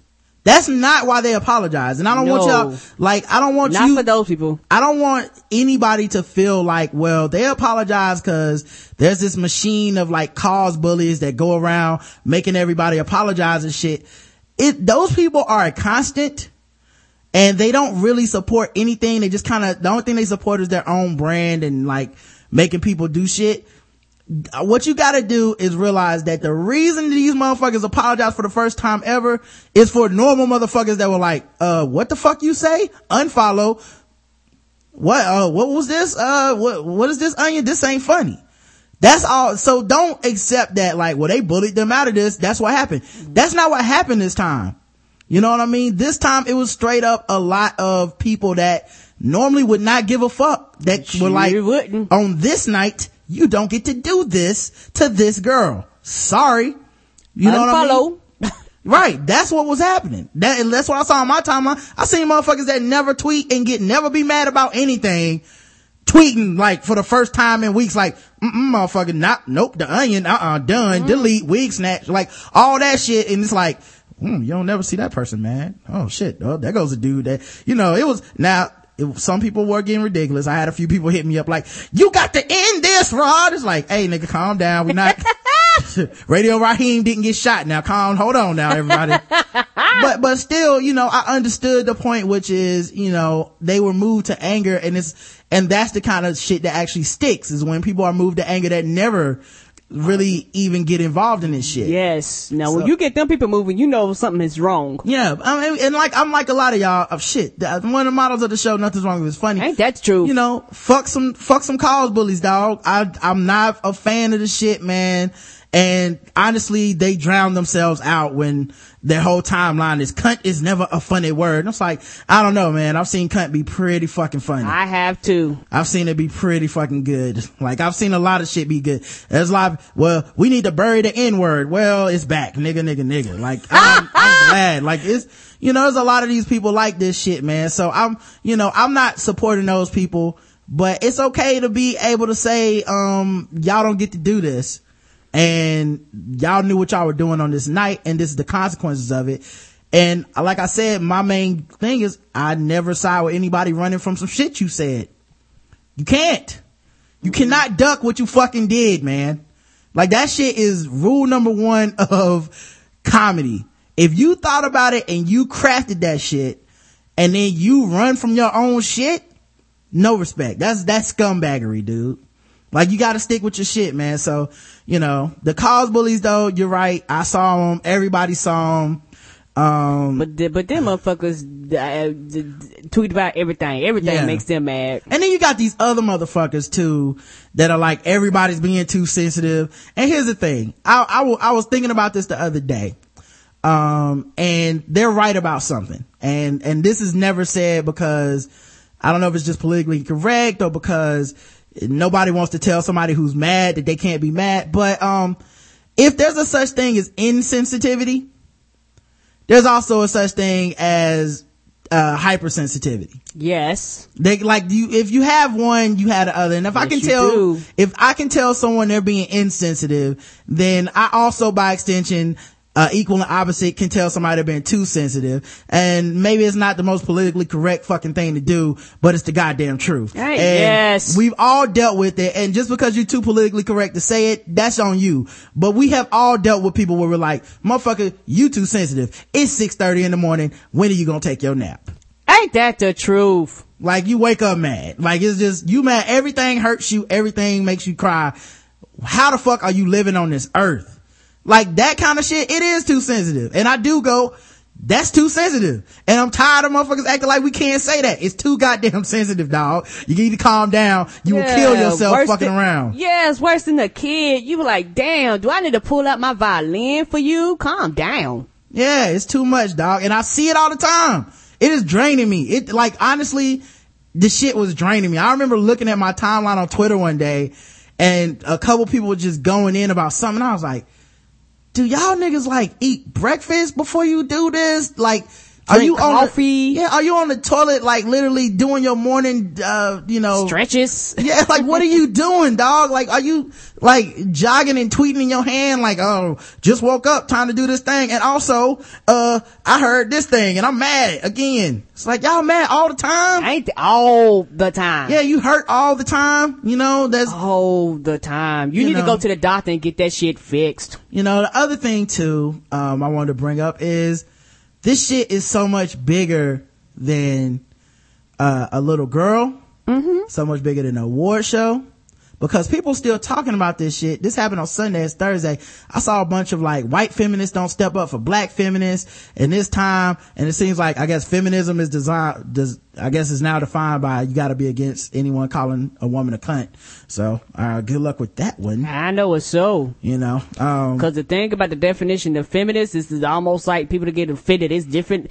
It's it's all people's own personal definition of it. Because Yeah. you know there are people when you think of feminists they think of of white women and only white women could be feminists, and you have people that's feminists they go well only uh you know I'm looking at feminism from a black perspective only. You know when you think about feminism, you know you have people that like I'm a mother. I fuck my husband. I, I have children. I'm happy, but I believe in women's rights. And for a lot of feminists, you're not a feminist, but they are feminists because they like, I choose to be married. I choose to suck and fuck a dick, but you also have the right to have an abortion if you want it. You also got the right to drive and vote and do all this other shit. You know, and it, and it doesn't mean just because I'm a feminist, a lot of people associate being gay with feminism. If you're a feminist, you, you automatically are gay and stuff like that. And that's not so. And it's a thing where it's like, y'all are supposed to be for the same cause, but, but y'all fighting over stupid shit, which means you're, you're not dividing and conquering anything like that.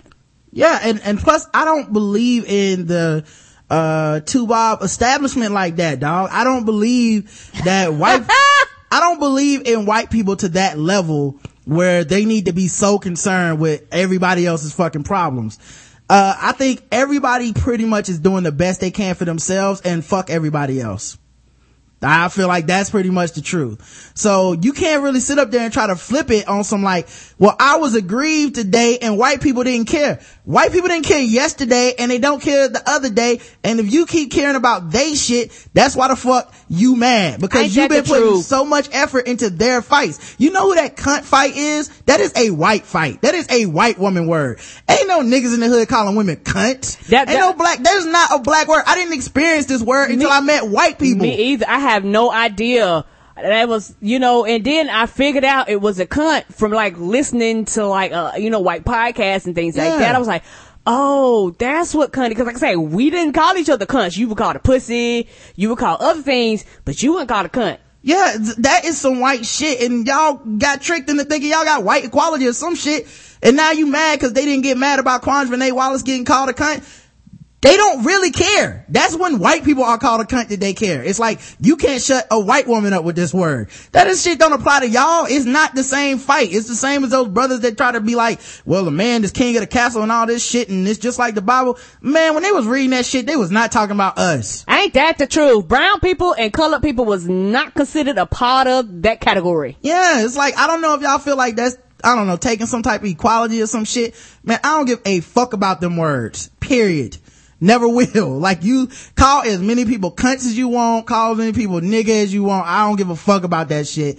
It's straight up ridiculous, dog. So y'all gotta calm down with that, man. It's like, I felt like they, like a lot of people felt betrayed because they support all these movements that aren't really about them.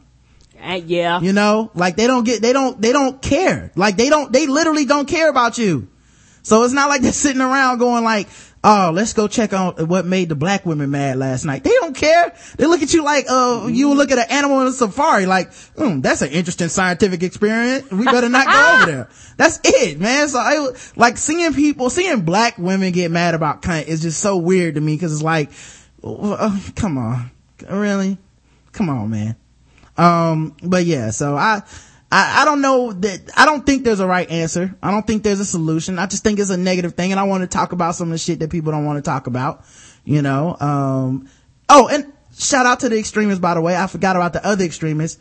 The people that want to defend a joke that's not funny and the other, and the person who made it ran from. Yes. Come on, dog. Come on, dog. I know you want to be edgy. I know you want to be funny. You know, some people are like, uh, you know, actually I saw Scarfinger make this joke and a lot of people have been making it. It's like, well, can't a little, we're going to act like a little kid can't be a cunt. It's like, that's not the joke. Actually, if that was true, the premise of the joke would be flawed. So that's actually not what they're saying. If they, they're not trying to say this is a real thing. Isn't that funny? They're saying, isn't it ironic because she is so not one? Far from it. So yeah, I don't, you know, I don't, I'm, I'm, I absolutely am not gonna sit up here and defend that joke. And I, like, people that are defending it should be a fucking shame to themselves. Really? Like, what do you hate black women that much? That you need to not be on their side no matter what? So that's, so this situation you need to find a way to not have their back? Is that what you think so much? Like, to me, that's what a, it felt like a lot of people were reaching to find a way to not have black women's back. Like, what black women mad about today? Well, I don't support that shit, you know? It's like, what the fuck is wrong with you? Just be able to say like, uh, yeah, dog, um, y'all mad and I get it. That's all I'm saying. Yep. I'm not even gonna lie and be like, I'm so mad. I just get it. I'm like, yeah, yeah. And and I understand. And the thing about it is, when you say you understand, people act like there's something wrong with you understanding. There's nothing Yeah. wrong with you understanding why somebody is angry. I may or may not agree with you, but I do understand and I do comprehend and I don't dismiss your anger. That's where a lot of issues come from. Yeah, like when people be like, well, why are they still mad? It's four days later. Cause for four days, imagine you were mad about anything. Let's say you were only gonna be mad for 20 minutes, right? About anything in the world. You pick it. Uh, Cadova didn't do your order right. Whatever. if I am just spending the next four days asking you why you mad about Cadova, you are going to lose your fucking shit four days later. And it makes sense. Cause you're never going to get that, you know what? I understand where you're coming from and I get it. That's all people want to hear. That's all they want to hear. all. Nobody want to like, Did you did you understand what anger coming from? Right. I done started a four day battle now. We got even white people now trying to get in and write these papers about why they, you know, they understand finally that privilege is too much. I was like, oh no, I don't care about this shit. like really, really, uh, you, you had a, maybe a 24 hour window to get your shit right. You know, if I could figure it, look, I ain't know shit about the onion on Sunday, really. Like I haven't followed them in, since I was, since, uh, way young. Wait, so when I was like a intern was the last time I read the onion online. If I can figure this shit out in, uh, the, the, whatever, the 10 hours between, and eight of those hours was sleep, I could wake up the next morning and be like, oh no, no, black women, right? That's it. Your ass can figure it out too. Yeah, it's not that complex and it's not that hard. And I, and I, and I think, uh, for me, I know how I can get. So, uh, I'm glad I got to voice my opinion. Uh, I mean, not my opinion. Uh, what happened when I was at Cadobas. And as far as I'm concerned, after that, I was good. Yeah, two and two more things I want to throw in there. Um, because uh, this is uh, part of the part of the uh, issue too. Mm-hmm. When's the last time we've had someone this young be so high profile at the Oscars? And Years. this is why it's going to matter. I'll, I'll say that in a second. But um, somebody sent me this. Um, Justin Henry, eight years old for Kramer versus Kramer, 1979. Jackie Cooper, Skippy, nine years old, 1979, uh, or 1931, 1931. Mary, 1931. yeah. Wow. Mary Badham, 10 years old, To Kill a Mockingbird, uh, 1960, or 1962. 1962. Uh, 10 year old in Little Miss Sunshine, 2006. Oh shit. 2006. Uh, Tatum O'Neal, 1973, 10 years old for Paper Moon. Quinn Cummings, Goodbye Girl, 1977. So the closest we had to this was Little Miss Sunshine, 2006 Oscars. Do you know how far social media has come in seven years? Uh, There was no Twitter seven years ago. People weren't no- on Facebook but- like that. People probably might have been doing maybe MySpace, but you don't live tweet shit on MySpace no, you don't. we are now at a point where there's so many people tweeting where it's like what 40 i think i said what 400,000 tweets a minute or some shit for the it was something ridiculous i forget what the number was Thought it was very high. it was something ridiculous and all these people are tying their brands to their twitter mm-hmm. And they're becoming more and more edgy to try to get attention.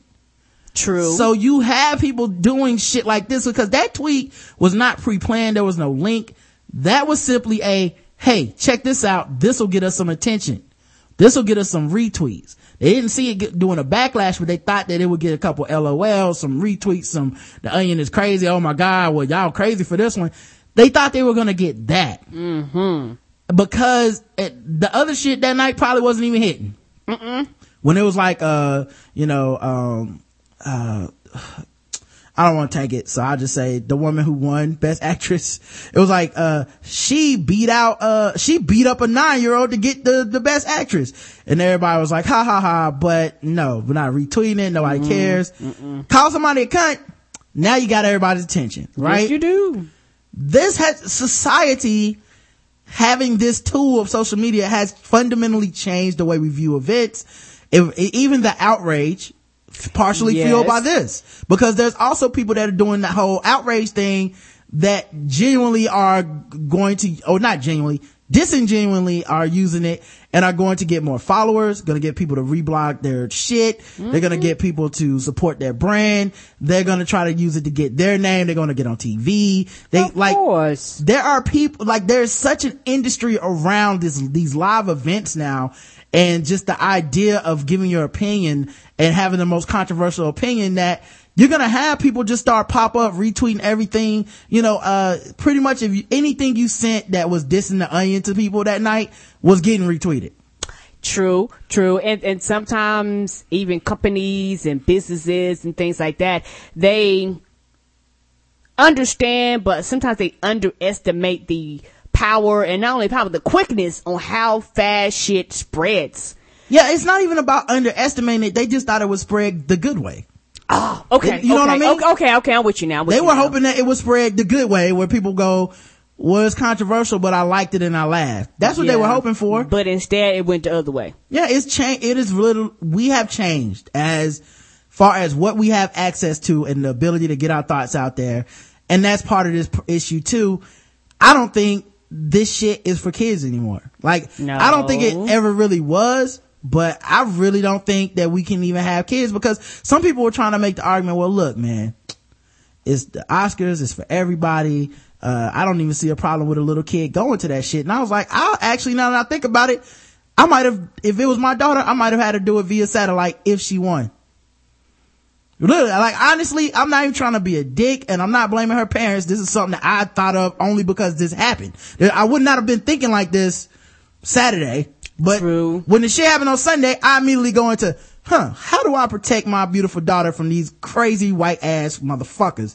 Um, the first thing I'm thinking is, um, via satellite, maybe we walk the red carpet. Then I say, baby, get back in the limo. We going home. Ain't that the truth? these motherfuckers can't handle it. They don't know how to play. They play too rough. They don't understand the responsibility because it's not their kid. Yeah, so they don't give a fuck. Seth MacFarlane still gotta make these jokes. Yes, the Onion. Mm-hmm. still gotta make these jokes. They already got the shit, a team of writers writing it. Yep, they're They're- at the expense of your child and they don't care about your child. Yeah, they don't give a fuck, man. Like, so it's, and I think it's like, it's dangerous to, to think that they would. Yeah, and why should they? And I'm not hold, and I'm not um, beholding them or beholding my child above anybody else's child. When it comes to that, it's one of the things where, as a parent, that those are your personal decisions. Yeah, I would, I would not have my child around these motherfuckers. I don't trust them. I don't trust the industry. And it's fucked up that, like, I think it's more fucked up that she would have to learn this way. You know what I mean? Like, and, and the thing is, um, they, they could have still made the jokes and all that shit without her being there. Well, maybe not the one about, they might not have made some of the jokes, but the point being, whether they made the jokes or not, I would wanted to make a statement like, uh, yeah, she can't be around these motherfuckers. Y'all crazy. Y'all, y'all crazy, dog. Y'all can't handle it. It's not for her protection. She's better than y'all. And y'all don't get to be around her company cause something is wrong with y'all motherfuckers. Sorry. You know what I mean? Cause they, they are proving it every fucking time. This, there's so much about themselves and their brands and there's this and there's that. They don't care about no fucking little kid being there. They care about their shit. That's all they care about. It's Seth MacFarlane promoting his edgy humor. It's the onion doing their shit. Nobody's sitting around here caring about this little girl. So it's up to everybody else to be like, all right, man, um, this my daughter. And y'all can make these jokes about each other, but this shit ain't turning into no roast at my daughter's expense. I'll knock somebody the fuck out and that'll be the end of it. Yeah. You know? So, yeah. And, and that's why I don't have no children because see some, okay, baby, that's what you won't do. They'll be like, um, why every time you come here, your mama is back there munching on chips? Cause I want to see what the fuck y'all do with my daughter. Yeah, I remember that was one, uh, the one actress at Shadow Dog and her mom was on her like a hawk. And I thought, you know what I was thinking? Good. That's right. Like she didn't seem like she liked me that much. And I was like, good. I do a cursing ass podcast. I understand, lady, and I respect you. I'm not a bad person, but I get it. I wouldn't want me around your kid doing my show. Period. So it's, Ain't that the truth? so it didn't bother me at all. You know what I mean? So I don't, I don't, like, I don't see anything wrong with being that type of parent. And, you know, I hope that, uh, you know, everything works out good with her, man. I hope Hollywood doesn't treat her like so many of these other kids, man, they just fucking trick out. Parents go crazy, kid go crazy. Mm-hmm. You know, I really Kids hope. get hooked on drugs, start Yeah. drinking. You know, like like like because you've seen it happen Yeah. before. And sometimes you can't get that high back from when you, where you started. You know what I mean? Cause now you got all the goodwill on your side. You haven't ever done anything bad, but maybe the next movie's not an Oscar winning movie, but you make a million dollars and everybody's like, uh, she's, you know, she ain't, she ain't the new hotness. The new hotness coming next year or some shit. So, Yeah, new hotness know, is this brand new baby, y'all, fresh out the womb. Right. And, you know, with her parents and her not really having an acting background, you know, you just hope they get with some good people. Cause I just don't trust these motherfuckers, dog. Like, maybe that makes me too cynical. Then maybe that's why I didn't get mad. But I feel like I'm a lot more realistic than everybody that thought that she was going to get treated like a Disney princess in a world where, uh, our women don't get treated like Disney princesses. Ain't that the truth? We got Kerry Washington. You can only have one at a time. I'm sorry. That's the rule for Hollywood. you get one magical Negro per gender per year. And when they fall off, then they get a, we get to select another one. Uh, and so it was just, it wasn't her fault, but scandal blew up and not enough people saw Beast of the Southern Wild, man. So Yep, that's all. Yep. yeah, she Sorry. didn't get protected status. But yeah, I, it was just so much going. And in all the conversations I heard, they were shutting down. It was like they had to pick a side. So everybody just tried to be like, uh, well, we, you, well, cunt is never funny and you can't say that. So we won't even have that discussion. It's like, well, see, I, now you lost me because I know that that's a lie and you're only saying that so you want to offend some people and you won't get these cause bullies after you. Fuck them cause bullies. They don't support you for anything, dog. Do your shit. Be funny. Yep. You know what I mean? So anyway, let me see, make sure I got, uh, got everything I wanted to say because I wrote a lot of shit down about this. Um, all right. Yeah. I think I pretty much got everything. Mm. Yeah. Yeah. So, all right. Cool. Cool, man. Um, let's talk about some other shit. Apparently Jesse Williams is uh, an actor. He was in, um, what's the name of that shit? Uh, The Cabin in the Woods. And, uh, he's also in like Grey's Anatomy or something. Mm-hmm. And, uh, he got his mandatory blackness assignment in just on time. He did. He wrote a long ass, uh, article and About blog Django? post about Django.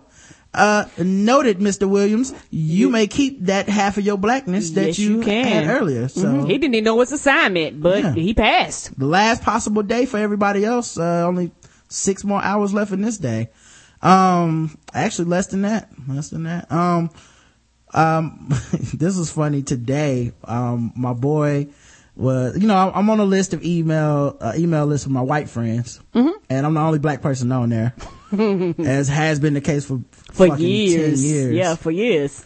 Well, um, one of my white friends, uh, like th- my white friends are all pretty much conservative Republicans or not vocal about politics. Yeah. So I'm not saying that all Republicans are conservative, but the ones that aren't don't ever fucking talk about politics. Uh, they They're just, like, nah, we come here to drink beer and have fun. Fuck all that shit. no, it's not that. They're scared. They're just scared. Ah, okay. you know, cause these motherfuckers gonna group up and argue them down. And you know, I ain't scared. Like, I feel like my role in the group is to be like, not so fast, white man, calm the fuck down. This is that, this is the other side of that. You know, I do that a lot, you know.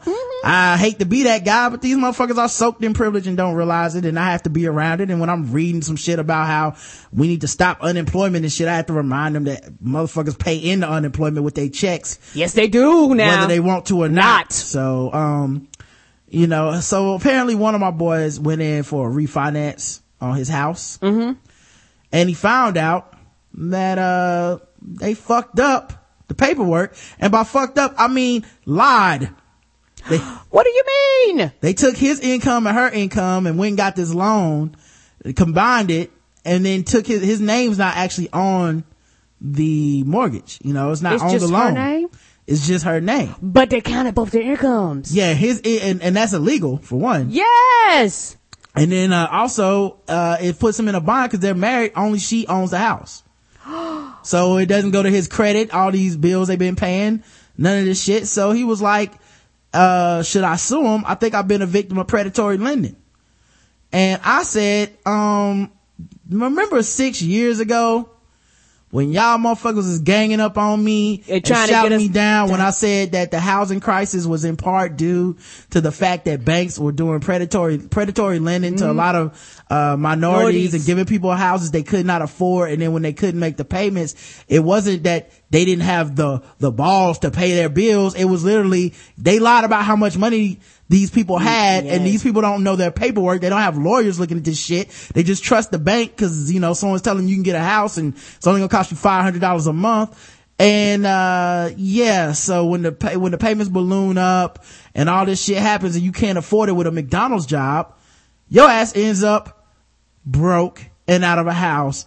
And now people can't pay for these houses and the bank uh has already uh, fucking sold the loan for this shit like 13 times. Times. so it fucks up the economy. And they were like no people just need personal responsibility. You need to pay your bills. You made a promise. You need this. You did that. And it's like um so what happened white cuz?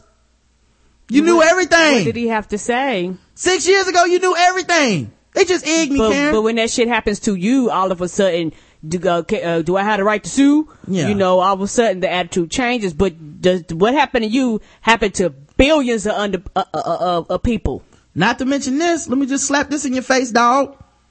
Cause they don't even understand. They might have just forged the paperwork, dude. You might go home and your shit ain't on there. Cause that's what they were doing to poor people that didn't fucking know any better. They just forged the paperwork. Period. Oh, like they didn't even sign it. Yeah, there were people that not even didn't sign it. It's like what you signed is not what was submitted. And what you, and what you think you saw was not what was handed back to you. Oh, so you signed one thing, but they took that shit was like, fuck that. Yeah, this I mean- is what's really going on and submitted that paperwork. when you fill out a loan or some shit, it's just like when you sign up for a fucking Hotmail account. You don't look at all the fuck. Who reads that shit? Raise your hand if you read the shit. I'll just That's, wait. That that shit is like magnifying glass small. You got to pull it out and and and all that bullshit. You got to comb. I mean, if that's the case, you you really wouldn't sign a goddamn thing if you really combed your eyes over the shit that you signing. yeah. So I, I, I mean, it's, it's not even, like I said, it's so much privilege that he thought they were so different from these other people. It's like, mm-hmm. man, ain't no, there's no privilege to this shit, dude. They will fucking look at you and go, a sucker is born every day and your ass in the same boat as Ray Ray and them that you hate and think are on section five houses. Ain't that the truth? But yet Um, you won't defend them because you never think it's going to happen to you. Yeah, that's the big trick of America is convincing middle uh income white people that they are completely different from poor to middle income black folks. And that's not the truth. And truthfully, it's funny though, cause we all on the same boat at the end of the day, but you can't see yourself on the same boat as, Yeah. as people that are at this level. And the thing about it is that during the crisis, um, thing, uh, the housing, housing crisis, they were also like, why don't y'all buy a house? I was like, who the fuck's gonna buy a house when, but like this, I didn't, I don't know a lot about purchasing a home, but one thing I do know this, when you no money down is some bullshit. I know that uh it takes weeks and months to finalize paperwork. I can't sign paperwork and the next day move into my house. There's something wrong with that. Yeah, I, I, I'm, I don't care about that shit, but I'm just saying in general, uh, the day that your average white person wakes up and realizes that uh, the Republicans that have all these talking points ain't talking about you. No, they're not. And the, the fairness that they're talking about Ain't- with ain't- rich people ain't really ain't for fairness you. for you. No, it ain't. And honestly, they could care less about Yeah. you as far as they're concerned. You just as brown as everybody else. Yeah, that shit will change your fucking life. Honestly. 'Cause they like look- the second that you dollars. go, like, like the second that, uh, you look around and go, but I don't care about gay marriage. I don't care about, uh, making people pray at schools. I don't even give a fuck about a millionaire having a 2% increase on their taxes. Um, yeah, this ain't got shit to do with me. You know what I mean? Like, these people see me the same as they see everybody else that ain't got a lot of money. Uh, I'm not sure why I'm fighting this fight, but it's like they've gotten people to hold on to that shit. Go back to roots. They got people to hold on to that shit where it's like, um, you do understand that, uh, you white, so we in the same boat. It's like, I'm in the same boat with you, uh, rich man. It's like, that's right. You a white man just like me. Yay! Now get back to work, nigger. You know what I mean? That's how it is. So, Yeah, and at, the, and at the end of the day, it really doesn't matter. And it didn't change a lot of people's minds, but I think when a lot of people lost their jobs, yeah. when the economy went sour, it opened up a lot of people's eyes Yeah. because you're under unemployment. And I was some people go, hey, hey, you know that, and here in North Carolina, hey, hey, you know that unemployment, we're about to cut that in a, in half now, and we want you to live off of that. People's Yeah. like, hey, but I didn't do anything wrong to lose my job. I'm a hard worker. Well, fuck you. I understand you're drawing unemployment. We need to get our budget straight. Yeah. Money is the new race. Yes, it is, and, and sometimes you can't get people to understand it. Uh, it's getting to the point where your color, your skin does not matter. It's it's it's how much do your dollar bill sing, baby? And if they ain't singing, they not buying. Yeah. It's, it's straight up. Money is the new race. And Yes, that, it that's is. the shit that, that, that I see out here. So I, I don't really get into that, man. So, um, all right. Let's see what else we got to talk about her. Um, oh, Karen's poker face threw off the mentalist, uh, Eric Duvel. Yes, That it did.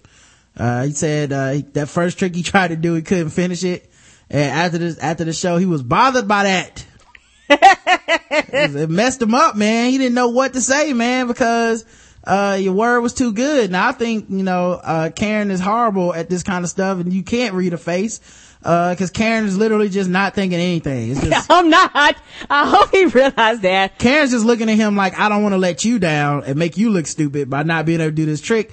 But she's not helping him at all, you know? No, I was not. It wasn't not- on purpose. She's not throwing any hints or clues and he tried to get, guess what it was? What was your word, Karen? Oh, and I'm not sure if I did the joke right. It was gorilla. Yeah, yeah. What, see, that's the thing. You think there's a right way to do the joke. Oh, You didn't fuck up. He just couldn't read you. oh. You're too good, girl. You're too good. No, it's it's no, it, you know, and it also uh, a lot of my straightness is in my face is like when I was younger, I used to play space and my uncle and them. And I used to, uh, have facial emotions and all that stuff and the niggas would cheat and all that shit based off of how I look. So I just, I just learned how to just keep a very straight, flat face. Yeah, well, I, I mean, it didn't look like you were doing it on purpose. It I wasn't. I mean, I don't think you were making a straight face. Really, it just you, you just weren't any help.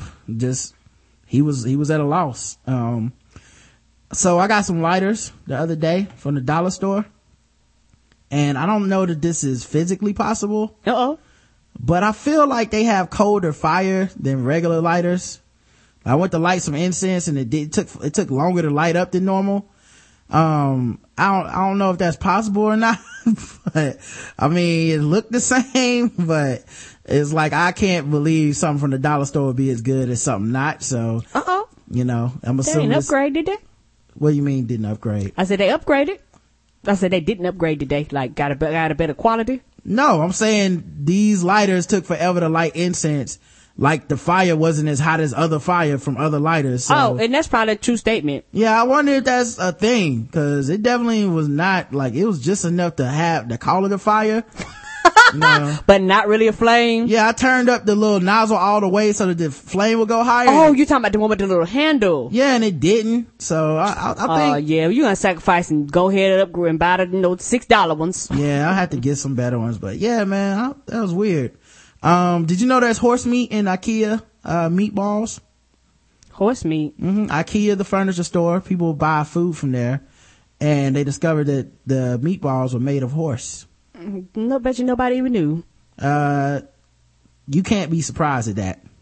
No, there's probably horse meat and a lot of shit we eat. We just don't know it. I'm I'm saying you're eating meat from a furniture store, Karen. I just don't see how you can say you have high standards when you're eating meat from a fucking furniture store. Ain't that true? You know, I don't go to the car dealership for the buffet. This is it makes you know if- I- like if I go to a strip club for a buffet and halfway through that's like oh that's imitation crab. I'm not gonna be like what you lied. like this is not the place for food, man. You're in a fucking furniture store. You know, buying fucking end tables and meatballs. Uh, you might be surprised when you get home and, you know, the, the end table isn't made of, uh, actual oak and the fucking meatballs are made of horse. Ain't that the truth? No fucking excuse for that shit, man. And slaves actually put it together. Come on, dog. Exactly. Speaking of slaveries, um, I was thinking about the Germans.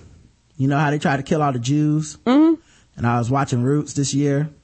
And you know, when you start watching Roots, you start thinking about how like, that shit wasn't that long ago. It's not. I don't know. People act shocked and surprised. like black people have made a amazing strides in America considering, right? But, um, I was like, you know, what is it about the Germans that we all, when we see Germans in video games, are always the bad guys and all these documentaries about how evil they were and we're going to destroy them. Technically, Germany is like that dude that shows up to the party right when everybody's ready to go home. That's it. They were just late to the oppression game, man. Ah! Like they just they they they came through and it's like, hey, what's up, dog? We we y'all still oppressing niggas or no, no that's out. Well, I guess I'll take off my um, you know, I guess I'll take off my backwards overalls. That's out of style now. Yes, it is. Like that's how it was that like they just got caught coming late, man. Like they they were, hey dog, we we killing these Jews and there America's like, whoa, we not doing that no more. Hold up. Mm, Can't be killing folks. It's like, but y'all niggas just had slavery and segregation. It's like, well, that's We don't- different. We don't care nothing about that. Let, Mind your fucking business. let our country beat our own niggers. You, we, we don't care about what happens over there in your land. Yeah. You, you know, that's the problem with you Germans. Uh, you guys gotta get with the times. Like, yesterday, I saw footage of y'all lynching black people. It's like, that is old, okay? Stop bringing up old shit. You need to get these Jews and, and treat them equally and stop fucking with them. Yes, come on, niggas. We know that you have your own separate inf- infantry, and we can't fight beside you. But you know, or, or, or, or you know, even better, let's send you over there because we don't want to feel like fighting See who over there? the niggas. Oh, yeah, the slaves? Yeah, yeah, they Like- sent them over there because they was like, Like, all right, mm-mm. you're done slaving, just in time to go. get we we give you your freedoms if you go over there and fight this war for us. yeah so i was just thinking about that man they just were um oppression was out of style it was out of season right when they got to the oppression party they was Oh, poor thing. They would've just Fashion been- season change. They came in Yeah. their and they fur coat. Oh, we ain't wearing fur no more. What what you mean, dog? a couple decades earlier would have been fine They would have been just they'd have fit right in. yeah they would have been high five in america like oh you got the middle passage we got auschwitz what's up dog but uh Want to swap some notes? yeah but they was late to the party Mm-hmm. and uh that's the only thing people cared about it just wasn't fashionable you know? Uh, uh another thing i was listening to the five starter podcast today. My my favorite podcast. That dude's funny. they were talking about women's feet. And uh i don't now i don't really have any type of foot fetish or anything like that. I'm just you know but i don't have any disdain for feet either. Like i don't even understand how people get a disdain for for feet right? Like it's a woman's feet it's not some big ass nigga's feet on you or some shit right why would that be a problem um uh k-bad said that he liked him a good foot and it seemed like he was willing to go on about it, but Tone got all squeamish and cut him off. Why? What's what's wrong with my feet? And, and you know, I I don't I don't know what it is. And, and, and even with the football, when you had the coach of the Jets, that was like his woman did like the foot fetish, and they joked on him and shit like that. And my thing is, that if that's what people like, that's just what people like. And you know, some people like pretty feet, and a lot of women go through a lot of trouble to keep their feet pretty. Because some dudes are to the point where I, I ain't gonna fuck you if your feet fucked up. Like there's some dudes that I really like that. Like, let me look at your feet, girl. Yeah, but here's it, like, I get being attracted to feet. Like, you're attracted to anything on a woman. I get it. There's no part of a woman that I can't see somebody being attracted to. I don't get being repulsed by the very idea of just a foot oh, on on a woman. Just the fact that she doesn't matter. He's like put the, some put some some socks on. I don't know if he just messing with women with rough feet. I don't know how Tone gets down. It's not an indictment, but he, it sounded like he was like, even if you got pretty feet, put some fucking socks on. I don't want to see them shit. They pigs, you know, get them out of here. Um, he just disgusted by toes. And I think that there's a lot of men like K-Bad that actually are in the feet, but they had to keep it on the, on the low because, you know, uh, they're getting shamed. Yeah, know? and there's nothing wrong with liking feet because uh, I go through a lot of trouble to keep my feet pretty. Like I get pedicures, get the, the dead skin off your feet and shit like that. I got all ten of my toes, Yes, that's a, you know. um, and stuff. Like- get, maybe somebody's in the nine-toed women. I don't know. I, I've seen them before. I've I have really seen nine toe women. Yeah, yeah, no, I'm saying I don't know who's into it, but somebody might be into it. It might be. And it's one of those things where I don't know. It's a part of the human body. And I'm the type of person, I hate fucking socks and shoes on my, I wear them because I have to. Yeah, and I think there's a lot of men out there that are toe-mosexuals, man. And they, and they keep getting in shame, shamed in public by people like Tone. My man, uh, Rick, uh, he got shamed when he was on Filling the Lanes. He brought up some feet and everybody shamed his toe-mosexuality and tried to make him feel like, you know, he, he was less of a man and some type of evil perverted freak for liking a woman's foot.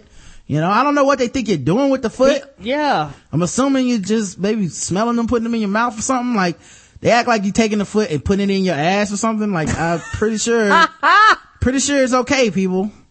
Um, and I thought, you know, I was like, no one really hates a woman's feet. Like that's ridiculous. And I think Tone, TKO Duff protest too much. I think he's on the down toe, Karen. mm-hmm. He was too mad. He tried to change the subject too quickly. Well, did, did this is a man. traumatizing happen to him or some shit? I don't know what happened to him in his past, you know, with some, some feet or whatever. yeah. I think he's a foot freak. Like he's extra freaky. I think he's extra freaky with a foot. I mean, if you don't took the time, you done got a good pedicure, you got your toes painted, you done put some body butter on your feet, your feet feeling soft. Come on, dog. I think he's even more into it than anybody else on the podcast. And that's why he was trying to get aggressive and change the topic as fast as possible. Not because he was disgusted, but because he was too in love with the feet. And he knew if he would have came out of the shoe closet, he would have had a problem. So he's like, no, I don't want to be judged. I'm going to keep my, my, keep my toe-mosexuality on the down toe. You know? I think same goes for men that are scared of any part of a woman's body, man. They like it the most. They don't want to say it. They don't want to admit it. They think it makes less of, less of a man. Gives these women too much, you know, Too much power. power. Yeah. Maybe he had low toe testosterone. I don't know. I guess so. He might be suffering from low T. But I, all I know is, uh, I think Tone is into them feats, man, and he trying to, he trying to cover it up. And, uh, you know, if they, if he can get on K-Bad for, for being into older women and liking some feet, I say K-Bad, don't let that man shame you. Okay? You don't, don't be ashamed of your toe-mosexuality, dog. You keep that shit out there for everybody, man, like it's Pride Week. You know what I mean? So, it's, it's fine. And I, like I said, I'm just being an advocate. If Chick-fil-A was against homosexuality, I would never eat there again. I promise. Yeah, nah, nah, that I agree with. That's different. All right, man. Let's get into some, some articles and shit that happened. Oh, um, before Yes. we move on, um, two things I want to say real quick. Number Mm-hmm. one, uh, I got upgraded at my uh, chiropractor. Uh, I normally when I go to the chiropractor, they do these things where they have these sticky things they put on your back and it send electrical pulses uh, to relax your muscles. But I got this chair that they lay you. You actually, it's like a, it's not a chair, it's like a bed, and you lay down the bed in the middle sinks and it has a pillow, and they got this machine like a roller that like rolls up and down your spine while you're on your back, and it kind of gives you a massage. Oh, that thing felt so good. And when it does it, it actually make, it actually, it, it, it is so funny because you're out in public, but it's one of those things where your back is like going up and down, up and down. Like, so your whole body's like arching and moving the whole time. The uh, chair is going up and down. And I've ever wondered, I've, I wondered, you know, ha, has anybody ever went in there and turned that thing on and just fucked on it? You know, maybe that's just me. Uh, yeah, I wonder if maybe chiropractors go in there. I had to ask Rick. You know, he probably got all those machines and shit. He's a chiropractor. He might be going in there fucking on the machines after work. I don't know. I, I, was- I was just wondering because you know, you- it's one of them things, and it felt so. It was it was like a, a reverse massage W- because it like goes up and down. It like rolls your spine and stuff like that, and it felt so good. Okay. What was the other thing? Oh, I went to the uh Qdobas and uh or Qdoba Thank you. and um I called. And when I called, she picked up the phone, who it was. She put me on hold, but she came back within with less than a minute and took my order. So she must have got the word. Ah, that's what I'm thinking. When I went up there, she was like, "Oh, you're the one that called." I said, "Yeah," 'cause the manager I spoke with. I said, "Yes, I did." She said, "Oh," she said, "We take care of it." I was like, I thought to myself, "Mm-hmm." Somebody might got a call. Somebody might got an email Yeah. about my white woman angry letter that I wrote with my complaints. Yeah, she probably spit in it, but you know what? I couldn't tell when I ate the burrito, so I'm just gonna chalk it up as fine with me. Uh, at least it was on time. You know what I mean? So, uh, you take the good with the bad, and maybe one, one day they'll get too busy and she'll forget to spit in it and it'll, everything will be back to normal. but I'm pretty sure that, you know, we, those are some extra, extra spicy burritos, if you know what I mean. Yes, yes, sir. But I, I'm just glad that my customer services it was was a one because um, if it hadn't been, I was not going to be happy. Well, they knew to be scared of that white rage! Yes, that it had letter number two. White lady rage, motherfucker. Mm-hmm. Um, speaking of rage, Kanye West had an onstage rant where he was angry about shit. He was talking shit uh, about like Taylor Swift and like uh Justin Timberlake and Jay Z's new song "Suit and Tie" and sponsorships from corporations. And He having a mental breakdown, ain't it?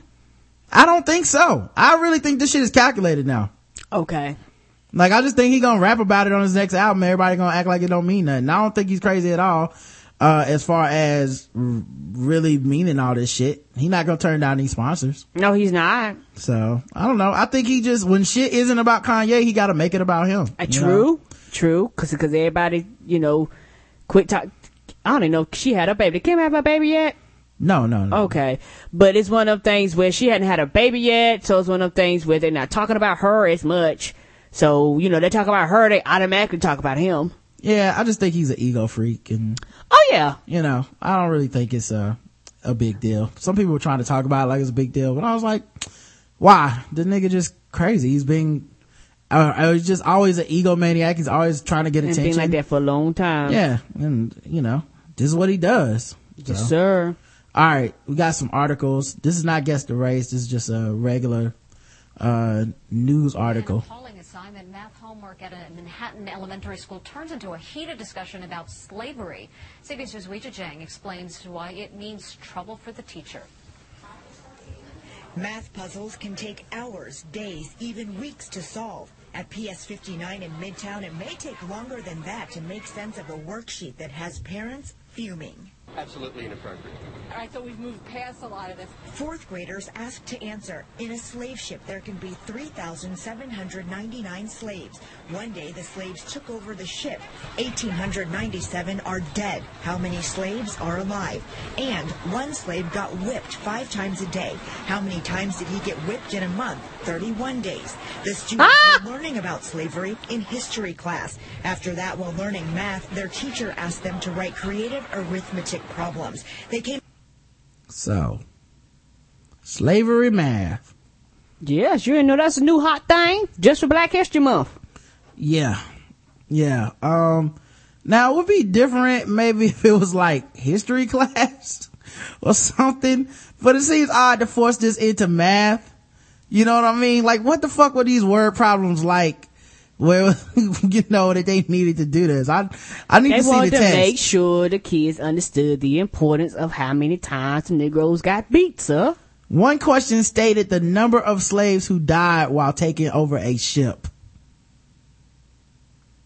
It asked how many slaves were still alive. The other ah! said a slave was whipped five times a day and asked students to calculate how many times a month he was whipped.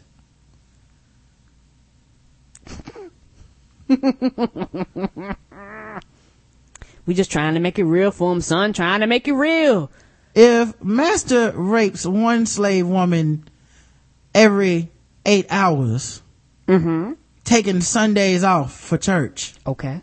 how many light skinned babies will be born in 10 months? That's that's that's a That's a tough good one, yo. That's a good one. tough one, yo. No, you gotta know when they started. Like it's, it, how real do it, does the math need to be? I just need to know. Yeah, You know? and, and what happened if a kid say, this wouldn't pertain to me, I'm white? Yeah, do they make it up to, uh, like eyes on the prize level? Do they have like, if one black person does not take the bus, cause Rosa Parks said not to, for every day of the year in Atlanta, then how many days of the year will black people not take the, like, I just don't want to know if this is the way we're doing it. I feel like this is a, a stretch. And I'm not sure how educational this shit is. It seems, seems like a real big, uh, seems like a size. Uh, but when people bring up issues about, uh, you want people to talk about slavery, you want them to discuss it, but you want it to be in the right context. Not a math problem. Not a word math problem where we're trying to figure out what does X equal in slave. Let me, uh, play some more. Up with the slavery questions, the teacher, Jane Yoon, approved and assigned them as homework. I think it should have been a teachable moment. I think, it, I think, it, and but again, it's just a little unnerving. It's a little, it's a little unsettling. The Department of Education saying this is obviously unacceptable and we will take appropriate disciplinary action.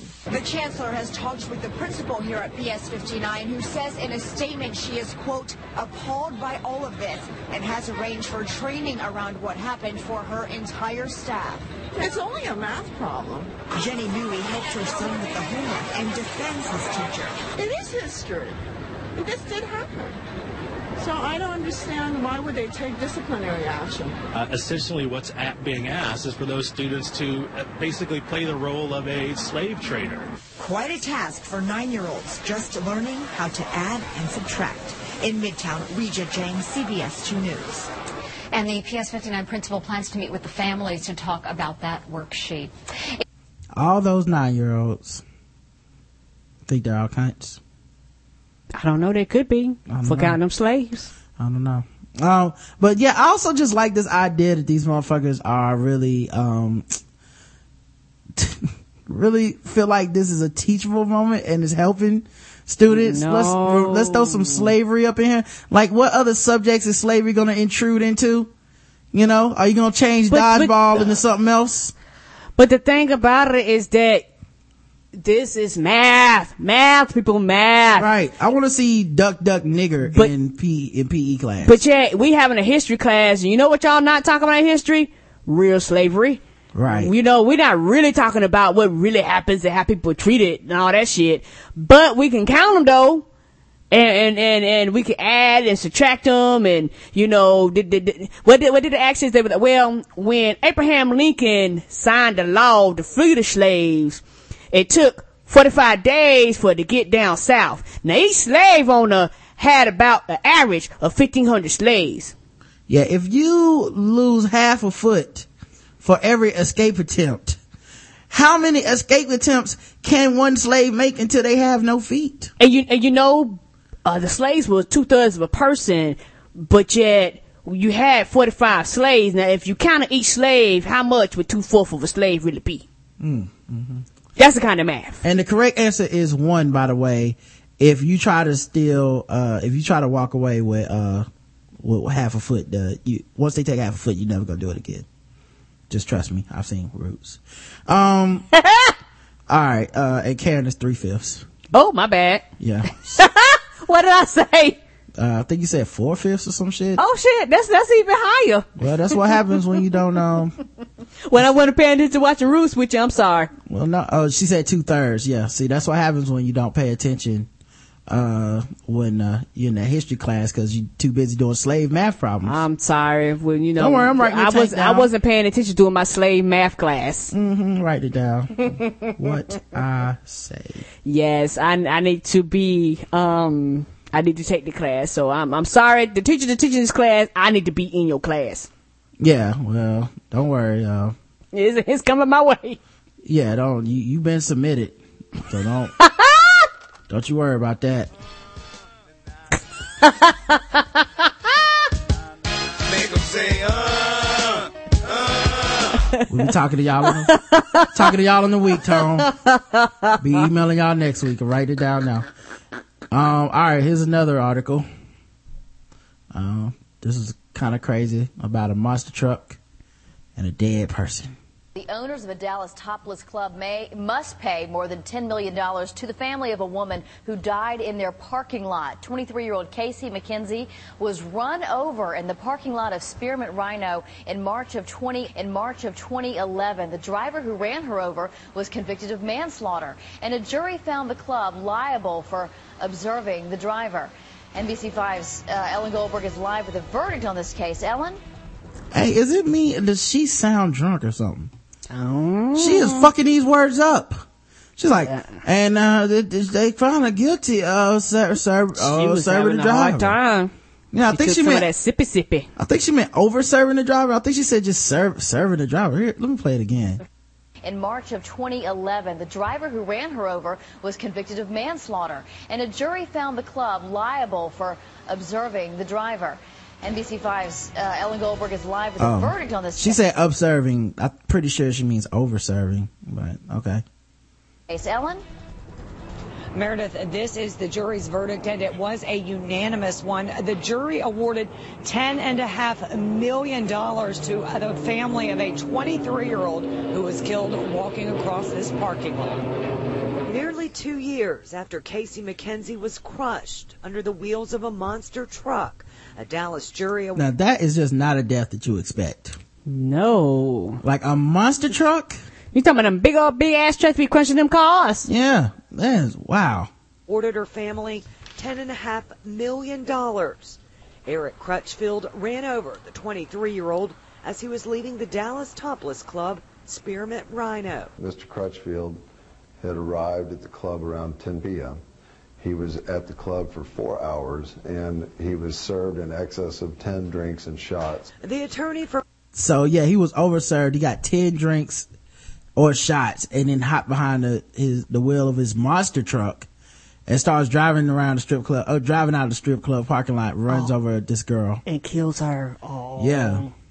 Says here it happened on uh, Sunday, Sunday, Sunday. McKenzie's family shared with us these surveillance photos of Crutchfield drinking inside the club that night. Crutchfield is currently serving a nine-year prison sentence for manslaughter. With Crutchfield behind bars, the family of Casey McKenzie went after the club that overserved him. We believe that he was obviously intoxicated, that it was apparent to the bartender and the club uh, that he was intoxicated, and that he got behind the wheel of his monster truck and ran over Casey McKenzie. Under what's called the dram shop doctrine, restaurants, bars, and liquor stores can be held liable if they serve alcohol to customers who are clearly drunk. Now the Spearmint Rhino will have to pay $10.5 million in what's said to be the biggest dram shop verdict in Dallas since 1985. Well, I hope they can pay all that at once. Yeah, them girls gonna have to work extra hard, right? That place might not be around that much longer. Mm-hmm. The amount we believe reflects uh, the death of Casey McKenzie and what her value was to her family. And it also uh, indicates to other establishments that if a lady like Casey McKenzie is going to die as a result of over-serving one of their patrons, that they're going to hold them responsible. You think after they leave the room, that lawyer like does a lot of coke off his desk is like, "I'm rich," because he just got like ten percent of ten and a half million dollars or whatever. Yes, he about to get paid. But you know what's so funny about dollars? It's amazing how they take uh the death of somebody down from alcohol a lot more serious than they do for somebody shooting somebody. Mm-hmm. Mm-hmm. So uh I guess we can make this the first one. Uh chat room guess the race of the girl who was killed by getting ran over by a monster truck in the parking lot of the Spearmint Rhino strip club and is now uh getting ten and a half million dollars for her family who uh you know the family of the deceased. Mm-hmm. Oh, no, no guesses so far. I guess uh, everybody's scared. Teeth says white. Bleached bread says wonderful Johnson Scarfinger. Um, Nico Bellic white. A Daytona 500 crowd survivor. Spearmint Rhino can only have white people at it. Blue Eye White Devil. She was ghost white. Now she is a ghost. Gravedigger White. Ah. Correct answer is white. It was a white lady, y'all. That was an easy one. Um, and, you, and how did, how did you know that she was white, Karen? You have any clues? How did I know? Monster truck. Okay. Yeah. I knew she was white because they actually got $10.5 million for her life. Um, Yeah, that's a big thing too. Yeah. all right. Here's another, uh, video. Let's see if this is a, A plow driver off the job tonight. He was fired after he posted a YouTube video of himself burying cars and laughing about it. Watch this. You want to find your car? You come see me. I'll let you know where it is. Maybe. Yeah, he's driving down the street in his snowplow, filming himself driving. what a dick face. Doing a snowstorm. So he, so as he driving, he, cars are getting buried underneath the snow. Yeah, yeah. The driver, only identifying himself as Dog, was working in the Lowell area at the time that this video was shot. Jim Armstrong is live in Lowell Forest tonight with more on Dog. Jim? Jonathan, as you can tell, this guy is They really rolling with calling him dog though. Really? Nobody did the, the, the, the Research research, to to find find this out who- dude's name. They're just gonna roll with dog. All right, let's go, dog. quite a character.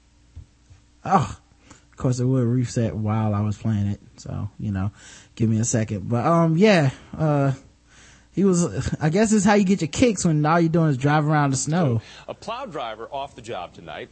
He was Let me fired skip after he forward. posted. Jonathan, as you can tell, this guy is quite a character. Behind me is the actual plow truck he used when he made that video when he was plowing the streets of Lowell. We actually just spoke at length with him a few minutes ago. We talked to him for about half an hour, but he won't go back on camera. He says he wants this whole story to go away, although he did tell me he knows the mistake he made and he knows why his boss had to fire him. Back over the road, baby. Oh, I'm sorry. Was your guy down there? Just a few short minutes on YouTube, but it's changed everything for Mark Hussey, who calls Would you- himself Black Dog. You want to find your Why you post it on YouTube? Dog was a contractor plowing for the city of Lowell during the blizzard when he made this recording. He's laughing like crazy, but his bosses found nothing funny. We were frankly appalled by it. Uh, it was really a, uh, a stupid thing for him to be doing. Dog called into Karlson and McKenzie on WZLX this morning as his video went beyond viral, trying to defend himself. The people shoveling out their driveways absolutely want to kill me. But yeah, I, I mean, I have to, I have to push the snow back to, from curb to curb. He's being paid to do a job, not to try to get back at people. The troubling part is that he was having fun doing it. Was he surprised when you fired him? No. No. He knew it was, he, he knew he did wrong. Dog, now out of a job he told me is the best one he's ever had. I just want everybody to know that this is not the attitude of almost every plow truck driver. Dog had some more surprising news. In the past couple of days, he's gotten at least three phone calls from television producers in New York and LA. Oh, man. Telling him they think, based on what they've seen, he would make a fantastic reality show star. He's considering it. We're live in Lowell tonight. Jim. Digger, he ain't working. Wow. Yeah, that, that, that, uh, yeah, that, that's problematic. Oh, Mr. Plow, that's my name. That name again is Mr. Plow. That's, uh, so yeah, guess the race of, uh, Black Dog, um, the revenge snowplower. Dog the bounty hunter cousins, Husky the snow hunter white. Husky the snow hunter. Uh, his other truck is Gravedigger. Uh, Jackass, uh, X Games white, On Meth and white. You know dog kisses dogs on the mouth white. Aww. Paper plate white, Marlboro red smoking cheese eater. Mr. Plow says Sterling. Same color as the snow he plows. Only a white dude gets a TV deal from being a criminal. I still hate Mike Vick White. Snow White. Snow White. Correct answer is white. It was a white man. Um, yeah, uh, Karen, what was your clue that it was a white man? You feel like should have helped people figure it out? that one's I, and I get, I think for me, just the way his laughter and his laughing and stuff like that, I was like, yeah. Uh, mine is that, uh, he felt proud of calling himself Black Dog. That was a little too much pride in that. No self-respected black man names himself Black Dog. You know what I mean? Not a dog, maybe another, maybe Black Mamba, maybe. Uh, alright, here's another, uh, guest the race article for everybody to, to enjoy. Oh, look, it's from Florida. So that'll also be a treat as, uh, we have not had any Floridian articles, uh, as of yet. And why isn't this playing right away? Give me one second now. Refresh this one. Mr. Plow, cause that's my name. That name again is Mr. Plow. A so-called prank landed these three teenagers in the Volusia County Jail. Investigators say they duct taped the 16-year-old's hands, feet, and mouth, then Who did the music for this news story? I don't know. They did a terrible ass job. I feel like Rocky's supposed to be doing a montage in the background. Yeah, I feel like, uh, this is 80s training music. It's Casio music. Yeah, like maybe the start of a Ninja Gaiden 3 or some shit. this is the music that starts. Alright, my bad. Here we go. investigators say they duct taped the 16-year-old's hands, feet, and mouth, then glued the victim to a chair. investigators say this was no joke and charged the three suspects with kidnapping and child abuse. Channel 9's Ryan Hughes joins us live now from Volusia County. And Ryan, investigators say these guys plan to record what they did, then put the video on the internet. That's right, Vanessa. Apparently, they wanted to put it online for the whole world to see, but before they could, a man stepped in and began fighting with these three teens. It happened yesterday right here in this Volusia County neighborhood. This man heard commotion next to his Volusia County home and wanted to know who was causing it. When I came out, I seen an older gentleman on top of a younger gentleman, and it, to me, it looked like he was strangling the younger gentleman. Volusia County Sheriff's investigators told us 53-year-old Michael Delvecchio was fighting with 18-year-old Kevin Wiseman along Valencia Avenue. This eyewitness put an end to it. I said, "It's not happening. You need to get up off of him." That ended a bizarre chain of events that began with Wiseman as well as Dustin Ardillo and Charles Westenhauser allegedly duct taping a 16-year-old boy by the ankles and hands and also putting the tape over his mouth. Deputies said the teens then glued the other teen to a chair as part of an apparent prank. What I'm to understand, it was just some kids being kids, but it might be a little more serious than that. I'm not sure. When people say shit like that, I'm always like, what the fuck are kids doing these days? My, my, uh, what the fuck is a prank? And maybe this is just me. Jokes, you can joke to the cows come home, but when you get to that physical shit, there's nothing motherfucking funny about taping somebody and fucking gluing them to a chair. There's no ha ha in that. Yeah. In my opinion, I don't think it's funny. Yeah, whenever it's like, boys will be boys, I'm like, I was a boy. No duct taping people and gluing their ass to, To cha- chairs. No! Pretty sure this is off the path. When Yes. Vecchio got wind of the duct taping incident, investigators said he went ballistic and tracked down the three teens on a nearby street.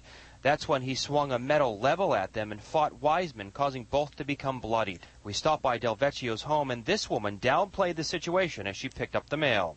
There's no story here. Nobody wants to hear it. Okay. Look, mail. Del Vecchio could be charged with aggravated ba- She hit him, she hit the camera with the mail. Yeah, she like, I have fucking cameras at my house all day. Fuck y'all. Class act. battery because of the fight. And all three che- teens were charged with child abuse and kidnapping. They were taken to jail. Live in Volusia County, Ryan Hughes, Channel 9 Eyewitness. Well, you know, boys will be boys. There's a lot of boys that don't do shit like that. Come on now. And then the sodomy happened, but boys will be boys. That's what I was thinking. I was thinking, shit, is a rape gonna happen? Uh, P Funk says that there's a dick drawn on his face, white. One who masturbates to cheese porn. Kids being kids, and gang raping white. They're the cheesiest. Future teabaggers and butt chuggers, white. Johnny Knoxville Padawan, Padawans, white in Speedos. Del Vecchio would have strangled him with pasta, Italian white. Um, it's mail time. White, get, get a blues clue. a, a grape-lipped nigger. One, only white people commit felonies as pranks. I call the president the coon in chief white. The man who helped was charged. Is he black? Um, the correct answer is white. Connect Duke says all white, White everything. everything. So, correct answer was white. Uh, Yeah. dealing with some white people. And I and and uh he was white because niggas don't play no jokes like that. Yeah, that was that my clue that too. that would not know. and the prank defense wouldn't even work with black people. That is no uh, you, you don't we don't you don't prank like that. Yeah, they would. Well, they would also got twenty five to life for stealing or something. Um, another guest the race. Nicole, 19, first ate the chemical when she was four years old. Hmm. Okay. What chemical, Karen? But her taste for antiperspirants developed into full blown addiction two years ago. She now eats the substance any time of day. Nicole from New York revealed that she keeps deodorant sticks and spray cans around the house with her at all times in case she gets a craving. You talking about that shit that prevents you from stinking? Yes, Deodorant? hmm Oh. The teenager dependence on uh dependence on cosmetic on the cosmetic has seen her eat 360 deodorant sticks in two years. She eats it every day after meals and she wake and if she wakes up in the middle of the night, Nicole is left with a dry mouth and stomach cramps from eating deodorant, so she sometimes sprays it on her tongue instead. Nicole, who claims she has no control over her urge, my brain is telling me you have to eat it. I tried giving it up for a week, but I got really sick and had bad headaches. Where are the parents when this is happening? that- Where are the that- people that love you? That's a serious issue. Man, if people that stank had this much dedication, we wouldn't have as many funky people. How many people are looking up uh, at the aisles of like, you know, um, the, the CVS and they're like, oh, no, don't, not you again. Save some secret for us. Yeah, that was like, um, um, sweetie, um, you, you just bought a whole stack of speed stick. Why we, why, why are you back again? Yeah. It's like, you know what? Tasty enough for a lady, but strong enough for a man. Oh, she shouldn't stink at all. That shit to be coming out of her bloodstream. Um, I get really aggravated. I just need it. And without it, I'd be a totally different person. The main ingredient in deodorant is aluminum, which causes dementia, seizures, and death if ingested. Wow. Nicole's friend, Zakaya, is so worried about her health that she and Nicole's boyfriend, Jay Quan, finally convinced her to see a doctor.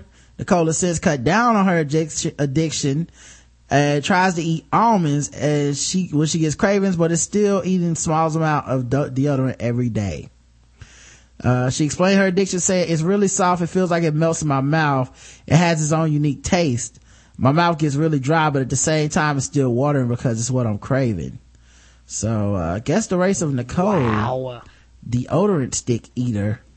And, uh, of course she has a boyfriend. She smells delicious. Oh yeah, she ain't never gonna stink after they fuck. Friend named what? Blickety Black. Pop some secret. She's sweating. Woo! Was called a cunt when she was nine. Black. Silverback the 8K bitch Tyrone Biggles black. Uh, raw oyster chugger. Aluminum Robocop white. Uh, the correct answer, let's see, I ain't never funky black. Correct answer is black, y'all. That's right. She's a black woman addicted. Now, Karen, what should the clues have been for them to, to, to figure it out? That one's kind of tough. Uh, her boyfriend, but then she could be, she could have been white with the black boyfriend. Yeah, uh, it's obviously the name of her friend Zakaya and her boyfriend Jay yeah, her boyfriend got me. Yeah, that's a black woman. That's not even close to, I don't even know why you even just said that, Karen. Like, like you don't know. Um, here, here's, uh, let me, let me see. Get another article. We'll give a couple more articles. We haven't talked about sword ratchetness yet. So, uh, let's see here. Um, a sword wielding man who holed up in a El Cajon home amid a reported domestic dispute prompting a more than six hour standoff was arrested then hospitalized Wednesday. Police went to an apartment around 11 p.m. Tuesday in response to a woman who said her husband struck her repeatedly. Uh, she was taken to the hospital to be treated for facial injuries, she, he said. Uh, the police said. Enos Staten, 38, remained in his apartment as the officers arrived. He threatened to stab officers if they went inside and to kill himself. During the initial stages of the incident, the suspect had seen, was seen with multiple knives, including a machete. Uh, hint, uh, he also was breaking things inside the apartment and challenged officers to come in and get him. The SWAT team was dispatched and crisis negotiators, uh, negotiators spoke to Staten through the night. He did not convince, they did not convince him to surrender, however. I like that all he has is a sword and some knives. It's like, surrender. He's like, never. I'm gonna figure a way out of this. Figure a way out of this with my sword. Hinton said it became clear to officers around 5 a.m. the suspect was not going to come out on his own, so they deployed tear gas. Yeah, yeah, they up all night. You missed dinner, fucking around with him. Staten exited about a half hour later, armed with two swords, which he refused to drop. SWAT officers fired a sponge round, similar to a beanbag round, to force him to drop the weapons. Uh, he was arrested and taken to a hospital for evaluation. Um, he must have been white because Charles Daughter would have burned in the cabin. I'm just saying. Yeah, I'm about to say, this shot beanbag's definitely white. Yeah. Um, or Chris Dorner. Y'all know which one is right. Y'all, y'all pick. Um, I, I always fuck that dude's name up. Uh, I'll, I'll do this one next week. Um, teen girl does not guess the race. Uh, actually, you know what? I'm gonna save this one for Sunday because I want to talk to Brandon about it. All right. Uh, let's get back to sword A man is dead after being stabbed with a sword. Katrina Weber live in the 300 block of Grove Avenue off of South Presa, where investigators are there, and the investigation continues. Katrina? Well, the house involved is right behind me. This is the 300 block of Groves Avenue, as you said. We've seen uh, police carry quite a bit of evidence out of here in the last half hour or so, including the sword that was used in the stabbing. It's about a two and a half foot long sword that uh, looks sort of like what a swashbuckler would use in the old movies. Uh, we've also seen them carry an entire door out of the home. Now, this has been going on since about 1:30. According to police, there had been a party at this house. There was drinking involved, and there was some sort of a disagreement that then led to the stabbing. They tell us that the man who uh, stabbed did die here at the scene. He's 31 years old, and police have taken the three other people who were in the home into custody. They are questioning all three of those people, but they say so far they have not arrested anyone, but that could certainly change by later today. Reporting live south of downtown, Katrina Weber, KSAT 12 News. Yeah. So, sword ratchetness, man, is never stopping, dude. Is it's reached San Antonio already. Wow. It's spreading like wildfire. Yeah, spreading like wildfire. All right, let's do a couple more guess the race. We'll get out of here after that. Um, Okay. I know, you know, the people, people need their guesses for the races, you know. Um, let's get back to this. Boom. Oh yeah. Uh, I already covered this one article, but I was right about the Pope. You know what I'm saying? Um, just, he got catfish, y'all. Um, Yeah, did. this is the article I forgot to bring Sunday though. I was gonna read it, but, uh, close enough. Y'all guys get it. Motor vehicle workers in Dayton called police on a man who insisted on wearing a pasta strainer on his head during ta- the taking of his driver's license photo, according to a police report. South Brunswick police officers responded to the MVC facility on a call that a man renewing his driver's license refused to remove the strainer on his head. According to a police report, the incident occurred about noon on Saturday. The man, Aaron Williams, 25, who gave an Egg Harbor Township address, told motor vehicle workers the strainer was a religious head covering and he had the right to wear it in his driver's license photo. Word, well then why, why they ain't got other folks working up in there with it? Williams said he practices Pastafarianism. Are, are you for real? Pastafarianism, or the Church of the Flying Spaghetti Monster, is a movement opposing the teachings in schools of intelligent design and creationism. Reached by phone on Wednesday, Williams said he is serious about the movement. I take it as seriously as anybody else when it comes to religious re- beliefs, he said. According to a police report, a motor vehicle employee told Williams His head coverings can't be worn in license photo unless it's for religious reasons. Williams then pulled out his cell phone and began taking video of the worker, another violation of the motor vehicle policy, according to the report.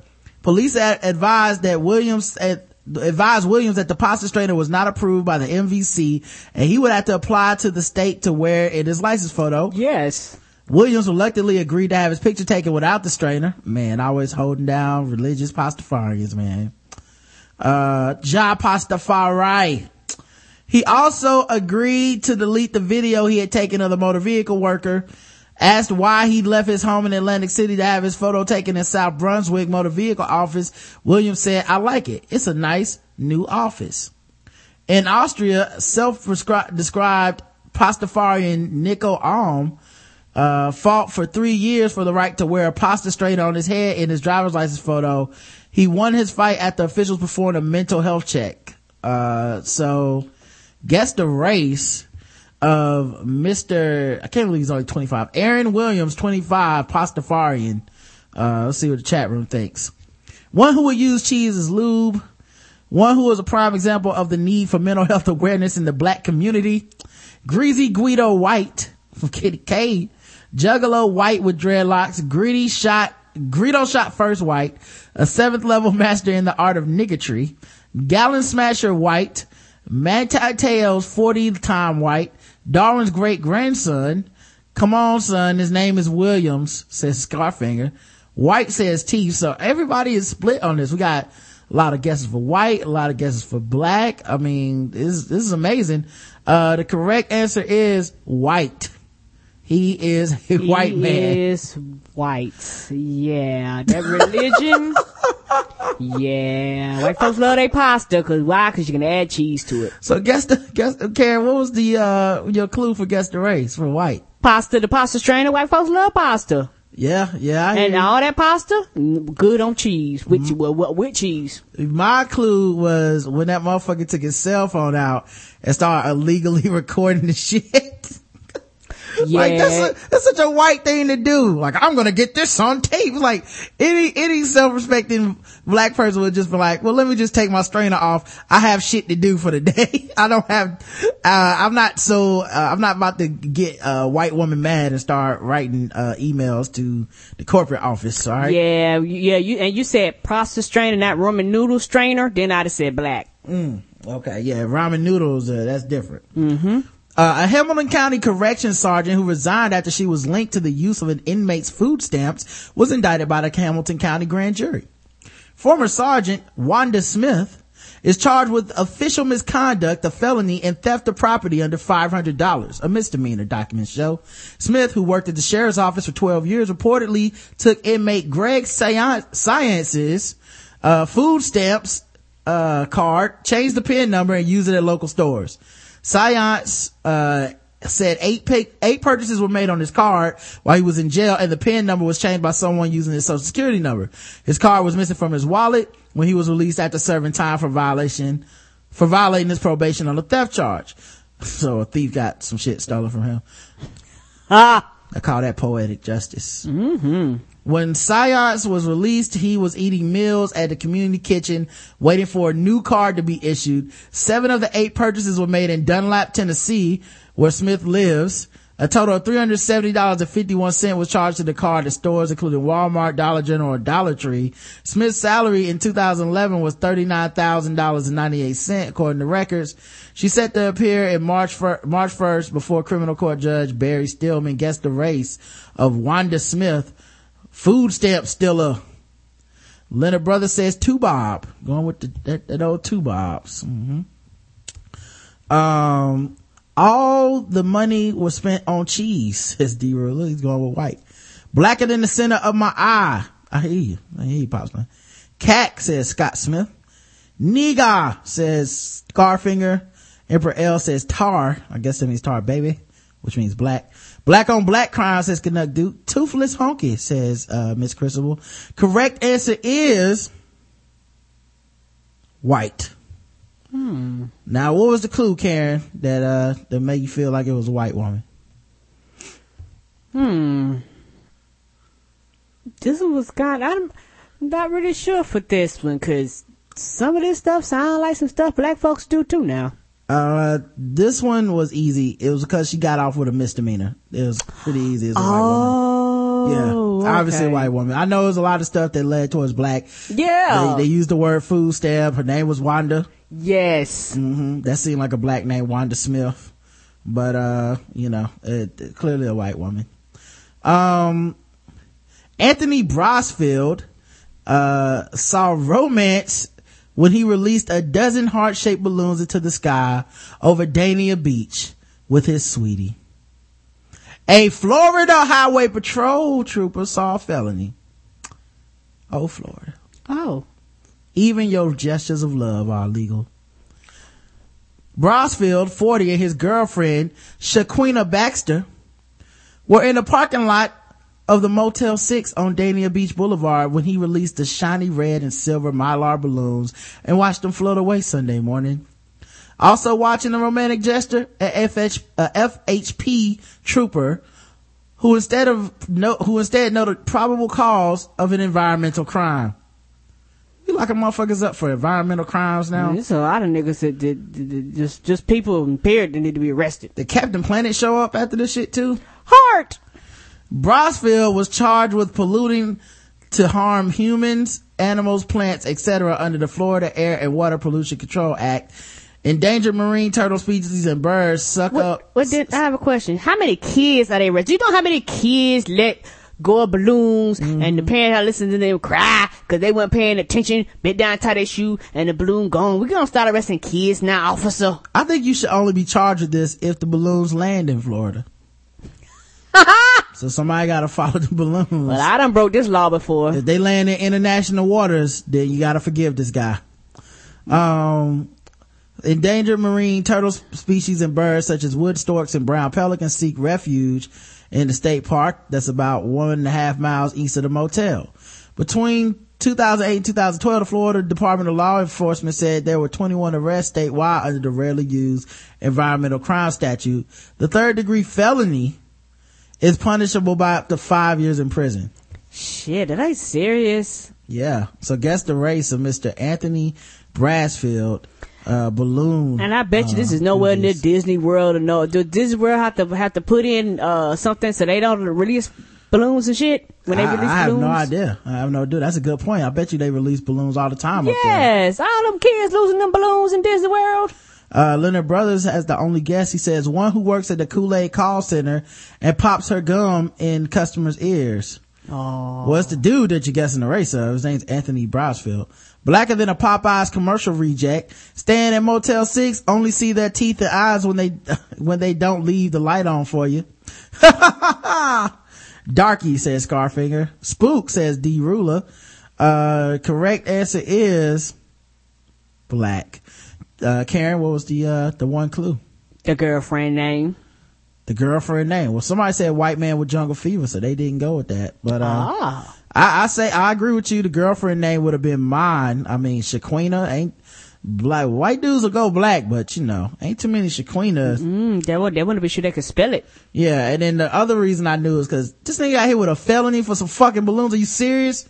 It's Valentine's Day. Have a heart, cops. Jesus Christ. And you know, and and I guarantee you, they said they only had this rarely push, and I guarantee it's in small counties. I mean, all jokes aside, like little small counties where officers just sit around all day and just don't do shit. Yeah. And it's oh, we could charge them for something. Yeah, that's what it sounds like to me, man. This- what what a douche move, man. I just a Something that, that most people probably don't even know. is- It, this this is on their law books. Come on, dog. Yeah, I, I'd be very, uh, I'd be very upset if uh, I was him. All right, um, got another guess the race article.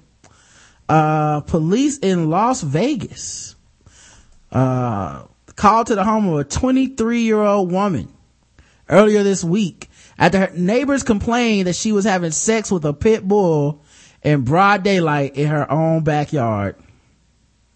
Did we do this one? We I don't did think so. Mm-mm. You might have heard this on.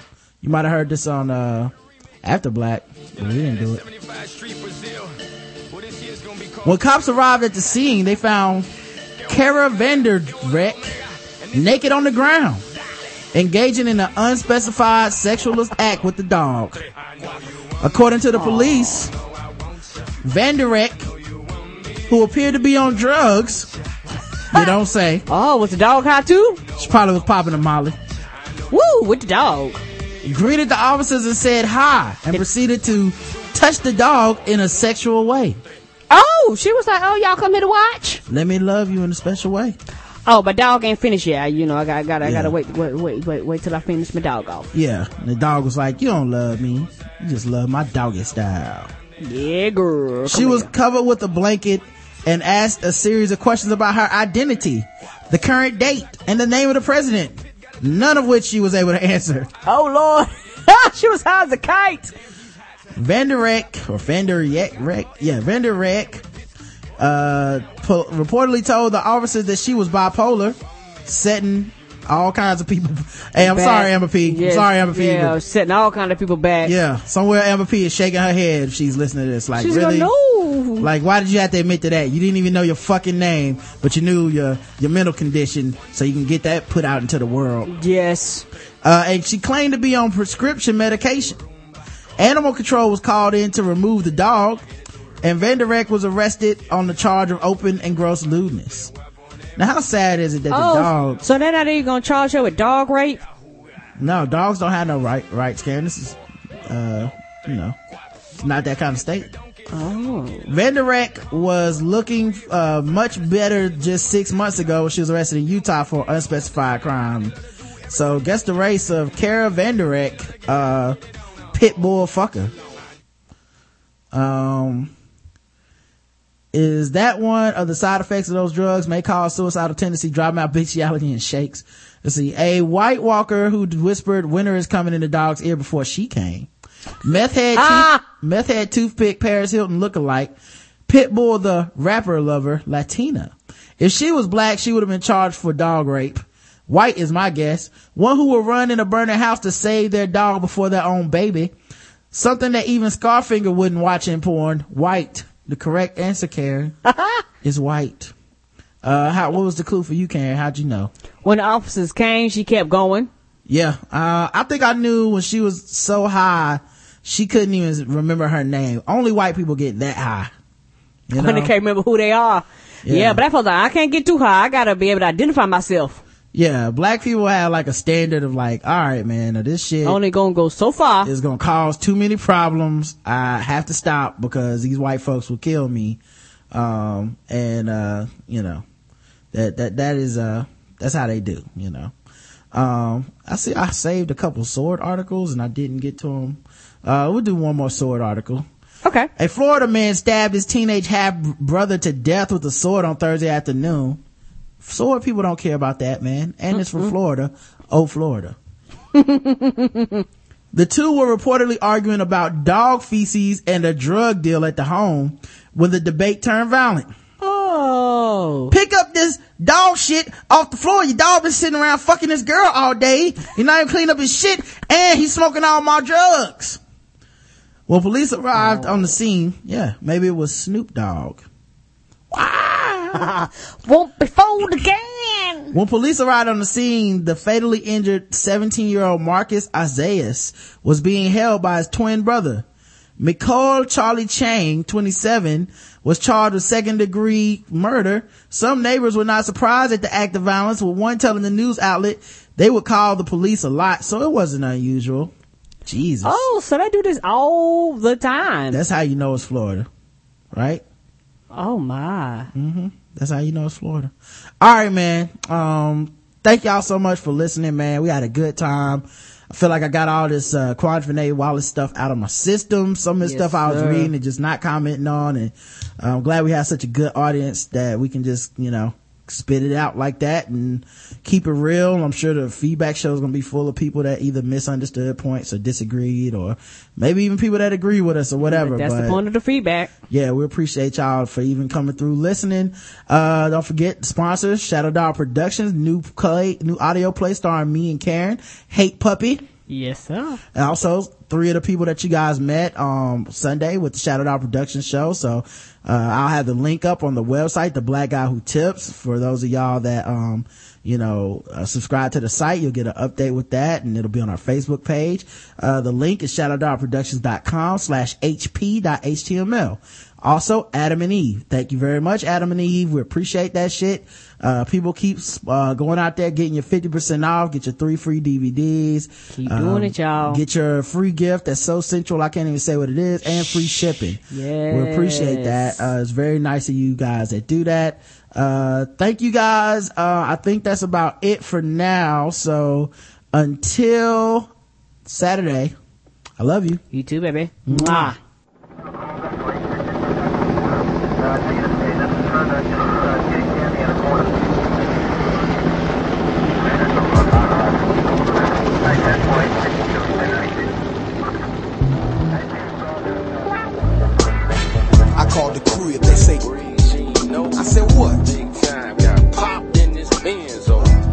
Lexus. I'm riding his legs. I'm about to this nigga shit in new dimensions. Get to the crib so I can call Big Slay up and tell him the money man I slipped and got his throat cut and everything that we took from the warehouse. I heard somebody talking about it at the White House. Man, I thought you said that this job was for me and you. I ain't know that Bill Clampett wanted some too. You tell his folks that I'm sorry about that Lexus. I'm about to dip and see my sister up. Nah, can't even tell you where I put my extra player cards. Cause them red dog police know we're homeboys. Just tell everybody who owe us a dime. It's the great hope round up your money time. I got to have mine. Then I'm out of here. Take a loss, come back up just like Coco Grip. You ain't got to worry about your partner getting caught like a lame. It won't be over till that big girl from Decatur sing. It won't be over till that big girl from Decatur sing. These poor police don't know a damn It won't be over. Check this out. Can you see what I be hearing? Talking to spirits when I sleep. Peep this out real quick. Slick. We is on this beat to speak about that pimp shit. That walk with that limp shit. That hemp shit.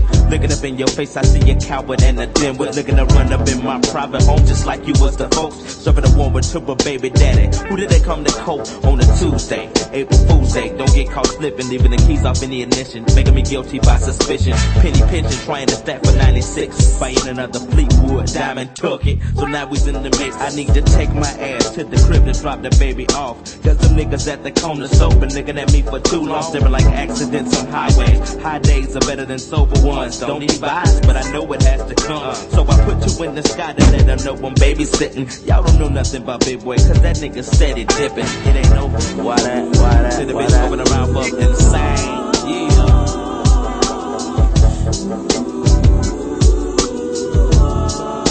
Took me a long time to get here.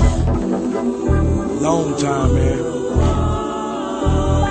I'm talking about years and years. Riding past funeral bills, holding bodies of my peers. If you don't educate yourself, now how the fuck you gonna understand how you supposed to get paid? Niggas walk around, get with shade tree ass ways. Fuck a fade, let my hair drag. Back and forth like a seesaw. Jumping lily to lily pad dad. Looking to get my good goodie feel. I'm broke in like some old men. Hood stop, damn a wood stop. I'm dropping lines for the big clock.